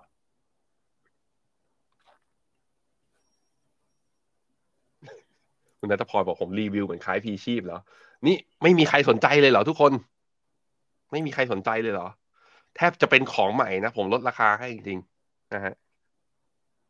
โกลเด้นดาอ่าไชน่าดากอนนี่กองอะไร เออจำไม่ได้เหมือนกันแป๊บหนึ่งนะฮะ NASDAQ เด้นดากอนไชน่าเป็นกองทุนอะไรเอ่ย ปึ๊บอะนี่มีในบทความใน FINNOMENA ของอ่าเพจเด็กการเงินเด็กไฟแนนซ์ล่ะบทความนี้อยู่ในเว็บไซต์ FINNOMENA นะนี่เขาจัดกลุ่มกองทุนจีนมาให้รู้จักกับหุ้นจีนว่ามีอะไรบ้าง แต่ละกองทุนไปลงใน index หรือดัชนีอะไรบ้างไหนโกลเด้นไหนลองพิมพ์เซิร์ชหน่อยสิโกลเด้น นี่ไง อ๋อ อยู่นี่โกลเดนดราก้อนไชน่าถ้าดูจากกองตรงนี้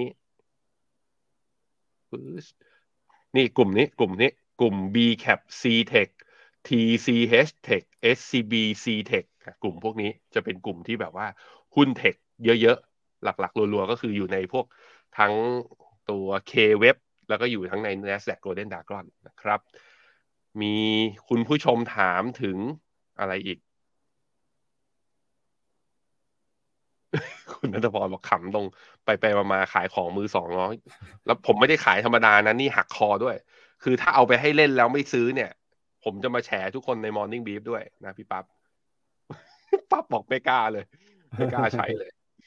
นะฮะ คุณคุกไก่ถามว่าผมมองแล้วกองอะไรระหว่าง TLMSEQ ซึ่งเป็นกอง small cap นะกับกอง TSF อืมน่าสนใจ ผมมองชอบผมชอบ TSF ณตอนนี้นะ สาเหตุเป็นเพราะว่า TSF มีกัฟอยู่เยอะ แล้วผมคิดว่าตลาดกังวลกับกัฟกับเรื่องแบบว่าเฮ้ยนโยบายการเมืองจะเปลี่ยนเยอะเกินไป ผมเลยมองว่า TSF ยังโอเคอยู่ แล้วก็มันดิสคาลงมาให้เราระดับหนึ่งนะครับ แต่ว่า TLMSEQ คือช่วงนี้พวกกอง mid small เนี่ยพอตลาดต่างชาติขายรัวๆเนี่ย มันก็เลยกลายเป็นว่าเหล่าเจ้ามือไม่พูดเจ้ามือไม่ได้นักลงทุนในไทยเองเนี่ยก็เลยมาซื้อหุ้นขนาดกลางขนาดเล็กหุ้นขนาดกลางขนาดเล็กเลย outperform ในช่วงเดือน 2 เดือนที่ผ่านมาด้วยหนึ่งในนั้นก็มี TLMSEQ มีใครกัน ASP SME อย่างนี้ก็ลองไปลงพิจารณากันดูนะครับ ครับ ใน Clubhouse ครับ มีคุณผู้ชมถามพี่แบงค์เรื่องหนังสืออีกแล้วนะครับ ครับ หนังสือเมื่อวานนี้ฮะเดี๋ยวผมถามรายชื่อนะครับ คุณปานีนะครับ ถามว่าหนังสือที่แบงค์แนะนำให้อ่านเรื่องเศรษฐกิจเรื่องเหตุการณ์ในศตวรรษที่ 20 คืออะไรนะครับ หนังสือชื่อว่าเหตุการณ์พลิกโลกศตวรรษที่ 20 นะครับ มีหลายเล่มนะฮะแต่ละเล่มเนี่ยก็ไล่เรียงกันไปตามไทม์ไลน์นะครับประวัติศาสตร์ตามเวลาที่เกิดขึ้นนะครับ ก็อยากชวนคุณปานีมาดูหน้าจอใน YouTube นะครับอาจจะทีมงานขึ้นให้สักครู่หนึ่งนะครับ ก็ถ้าสนใจลองไปดูได้นะครับ กับหนังสือเล่มนี้นะครับ ใช่ ผมอ่านครบหมดแล้ว สนุกดี สนุกดี ไปดูปัจจัยเรื่องหุ้นไทยกันต่อครับพี่แบงค์เมื่อวานนี้ดัชนีเซ็นดี x ติดลบไป 12 จุดนะครับมีหุ้นหนึ่งตัว มีปริมาณซื้อขายค่อนข้างจะคึกคักนะครับ แต่ราคาเนี่ยเห็นแล้วน่าตกใจฮะเพราะว่าราคาเนี่ยร่วงลงไปกว่า 92%เลยนะครับหุ้นนั้นคือหุ้นของสตาร์ครับSTARK หลังจากหยุดการเทรดไปในช่วงก่อนหน้านี้นะครับเนื่องจากปัญหาการส่งงบการเงิน ล่าสุดเนี่ยทางตลาดหลักทรัพย์นะครับก็ STARK กลับมาเทรดกันอีกรอบหนึ่งครับหลังจากถูกแขวน SP ไป 3 เดือนนะครับพอเปิดมาเนี่ยราคามาปิดที่ 18 สตางค์ครับ จากราคาในช่วงก่อนหน้านะครับ อยู่ที่ประมาณ 2 บาท 30 กว่าสตางค์มูลค่าหายไป 92%ครับ Market Cap จาก 30,000 กว่าล้านเนี่ยลงมาเหลือไม่ถึง 3,000 ล้านนะครับ โดยสตาร์จะกลับมาเทรดเป็นเวลา 1 เดือนนะครับ ระหว่างวันที่ 1 ถึง 30 มิถุนายน โดยจะต้องซื้อด้วยบัญชี Cash Balance นะครับ แล้วก็มีการขึ้นเครื่องหมายเตือนด้วยทั้ง NC ทั้งเครื่องหมาย C แล้วก็มีกำหนด ceiling floor ด้วยนะครับ ราคาผันผวนมาก ตลาดหลักทรัพย์ก็เตือนว่าให้ใช้ความระมัดระวังนะครับ ถ้าหากว่าผ่านไป 1 เดือนแล้วนะครับสตาร์กยังไม่มีความเปลี่ยนแปลงอย่างมีนัยสำคัญเนี่ยก็จะถูกขึ้นเครื่องหมาย SP นะเอ่อขึ้นเครื่องหมายเตือนต่อไปนะครับ แล้วก็จะไม่สามารถซื้อขายได้หลังวันที่ 30 มิถุนายนนี้ครับ อันนี้ก็เป็นความผันผวนที่เกิดขึ้นในตลาดหุ้นไทยเมื่อวานนี้ครับ อืมเขาเหมือนมีกำหนดส่งงบก็คือกลางเดือนนี้ใช่ไหมกลางเดือนมิถุนายนนี้ แล้วมาว่ากันอีกทีหนึ่งแต่ถ้าดูจากโวลุ่มแล้วก็การแรงขายที่แรงเนี่ย ผมว่ายังมีคนติดหุ้นสตาร์กที่ยังแบบว่าไม่ได้ขายออกมาอีกเยอะ แล้วนี่ก็มีคนถามด้วย เดี๋ยวกันนะ ผมเห็นคนถามเมื่อกี้อยู่ตรงไหนอะเลื่อนขึ้นไปมีมีข้อมูลครับพี่แบงค์เรื่องของผู้ถือหุ้นรายใหญ่นะครับ ก็หนังสือพิมพ์ทันหุ้นครับ ออกมารายงาน อันนี้น่าจะเป็นการอัปเดตสมุดก่อนวันที่ 1มิถุนายนนะครับก็บอกว่ามีใครถือหุ้น เป็นผู้ถือหุ้นรายใหญ่ของสตาร์กบ้าง แล้วก็ที่ผ่านมาเนี่ยขาดทุนกันไปเท่าไหร่นะครับ ถ้าไปดูระดับที่1เนี่ยเอ่อ Hongkong Shanghai Banking Corporation นะครับถือหุ้นอยู่ประมาณ 350 ล้านหุ้นครับต้นทุนอยู่ที่ประมาณ 1,300 ล้านบาท มูลค่าเนี่ยหายไปก็กว่า 1,000 ล้านบาทแล้วนะครับ แล้วก็มีกองทุนหลายกองทุนนะครับที่เข้าไปถือหุ้นของ STARK อยู่ด้วยนะครับ ก็ลองติดตามกันครับว่า กองทุนที่ท่านถืออยู่เนี่ยมี หุ้นตัวนี้หรือเปล่านะครับ หรือว่าทางบลจมีการออกมาชี้แจงยังไงบ้างนะครับ ต้องบอกว่าอันนี้เนี่ยบางกองบลจอาจจะขายไปก่อนแล้วนะครับ เดี๋ยวต้องมารอดูเมื่อวานนี้มีใครขายไปบ้าง ตัวเลขยังไม่เห็นชัดเจนนะครับ ว่าใครขายออกไปบ้างครับ แต่ผมลองเรียงโดยใช้ฟัน filter.com นะพี่ปับ๊บแล้วก็ลอง slash อ่า แล้วก็คือลองเรียงดูว่าผลตอบแทนรายวันของเมื่อวานเนี้ยมีกองทุนไหนในไทยที่ปรับตัวลงแรงบ้าง อยากดูกันไหมทุกคน พาไปดูเลยแล้วกันเดี๋ยวกันนะFund Filter มาดูพร้อมกัน แล้วกองทุนหุ้น ย้อนหลังผลตอบแทนลบหนักสุด มันจะเป็นพวกเห็นไหมเนี่ยผลตอบแทนลบหนักสุดในรอบหนึ่งหนึ่งวันที่ผ่านมาก็คือเมื่อวานเนี้ยที่ลบจริง ๆ คือไอ้กลุ่ม semiconductor ที่วิ่งมาก่อนหน้านี้ แล้วก็เป็นราคาน้ำมันเนาะที่ปรับตัวลงมาก็ทำให้กองทุนน้ำมันเนี่ยมีการปรับตัวลงมา แล้วก็เป็นกองทุน China Tech นะลบประมาณ 2%พวก semicon ลบประมาณ 2.5ถึง3%จะเห็นว่าที่ลบระดับเกิน 2%ขึ้นไป ไม่มีกองในไทยเลย ไม่มีกองในไทยเลย เพราะฉะนั้นมันตอบได้ว่าอะไร มันตอบได้ว่าเหล่ากองทุนหลังจากปิดสมุดเนี่ยหรือว่าจากรายงานจากแหล่งข่าวเนี่ยมันอาจจะมีกองทุนที่เข้าไปถือ แต่กองทุนอาจจะถือหุ้น STARK ในสัดส่วนที่ไม่เยอะจนมีผลกระทบหนักขนาดนั้น โอเคไหมทุกคน ย้ำอีกทีนะกองทุนอาจจะมีการถือหุ้นสตาร์กแต่เนื่องจากว่าเขาถือเนี่ยอาจจะสัดส่วนไม่เกิน 1%หรือน้อยกว่านั้น เวลามันปรับตัวลดลงมา มันจึงไม่มีผลทำให้ตัวกองทุนใน NAV ของเมื่อวานนี้ติดลบรุนแรงขนาดนั้น อันนี้ก็เป็นข้อดีของการที่มีการกระจายความเสี่ยงอย่างเหมาะสม ไม่ได้กระจุกตัวอยู่ในหุ้นตัวใดตัวหนึ่งมากเกินไปอะไว้ค่อยว่ากันอีกทีหนึ่งครับ ครับ นอกจากนี้นะครับก็มีข้อมูลของนักทุนสถาบันนะครับที่เข้าไป ซื้อหุ้นเพิ่มทุนนะครับหรือว่า PP ด้วยครับ ก็ความเสี่ยงก็จะเกิดขึ้นนะครับกับคนที่เข้าไปซื้อหุ้นเพิ่มทุนนะฮะ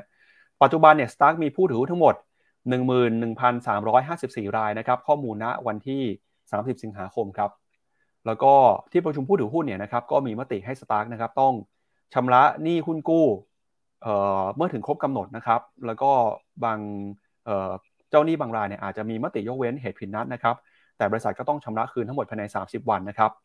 มีผู้ถือหุ้นกู้ของ Stark อยู่ทั้งหมด 5 รุ่นกว่า 4,500 รายครับ รวมมูลค่ามากกว่า 9,198 ล้านบาทครับ อันนี้ก็เป็นผลกระทบนะครับที่เกิดขึ้นจากปัญหาการพินัดชำระหนี้ในรอบนี้ แล้วก็การส่งงบการเงินที่ล่าช้าครับพี่แบงค์อือครับผม ครับชวนที่แบงค์ไปดูภาพของตลาดหุ้นไทยเซ็ตอินดี x หน่อยนะครับว่าเป็นยังไงบ้างก่อนจากกันไปครับครับ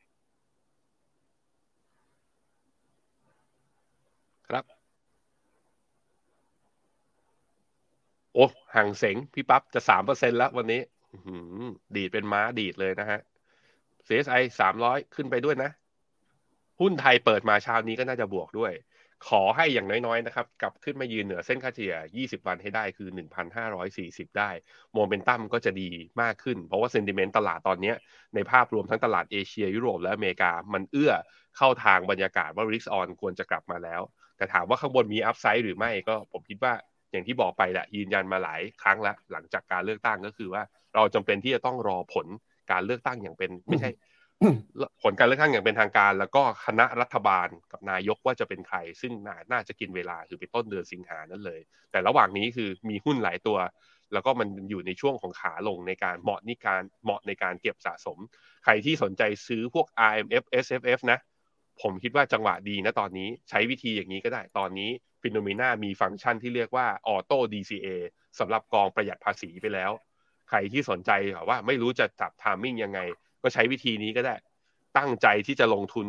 LTF เอ้ยไม่ใช่ LTF LTF ไม่มีแล้ว SSF กับ RMF ปลายปีนี้เท่าไหร่ ตั้งใจจะลงทุนเท่าไหร่นะอาจจะแบ่งสักครึ่งหนึ่งมา แล้วใช้วิธีคือทยอยไปเลย 6 เดือน และอีกก้อนหนึ่งอาจจะใช้ timing ตามแต่ใจที่คุณจะชอบ หรือว่าจะไปซื้อตอนปลายปีก็ได้ เป็นวิธีการบริหารความเสี่ยง พื่อกระจายให้ต้นทุนของเราเนี่ยได้ไม่สูงเกินไป ไม่ใช่เพราะไม่แน่นะ หน้าตารัฐบาลออกมาดี ต่างชาติกลับมาชอบ ตลาดหุ้นดีดไป เราไปรอซื้อปลายปี เราอาจจะได้แพงก็ได้ ถูกไหมอะว่ากันครับ ครับ แล้วก็วันจันทร์นี้นะครับ จะเป็นวันหยุดนะครับ รายการของเราก็จะงดไปครับ จะกลับมาเจอกับคุณผู้ชมอีกครั้งหนึ่งวันอังคารหน้านะครับหยุด 3 วันก็ไปพักผ่อนนะครับ เก็บแรงไว้ พื่อที่จะพร้อมกลับมาลงทุนกันใหม่ในสัปดาห์หน้าเมื่อตลาดหุ้นกลับมาเปิดกันอีกครั้งหนึ่งนะครับ และนี่ก็เป็นทั้งหมดนะครับของรายการข่าวเช้า Morning Brief วันนี้ครับ ขอบพระคุณคุณผู้ชมสำหรับการติดตามรับชมกัน วันอังคารหน้ามาเจอกันใหม่นะครับ วันนี้เราสองคนลาไปก่อน สวัสดีครับ สวัสดีครับ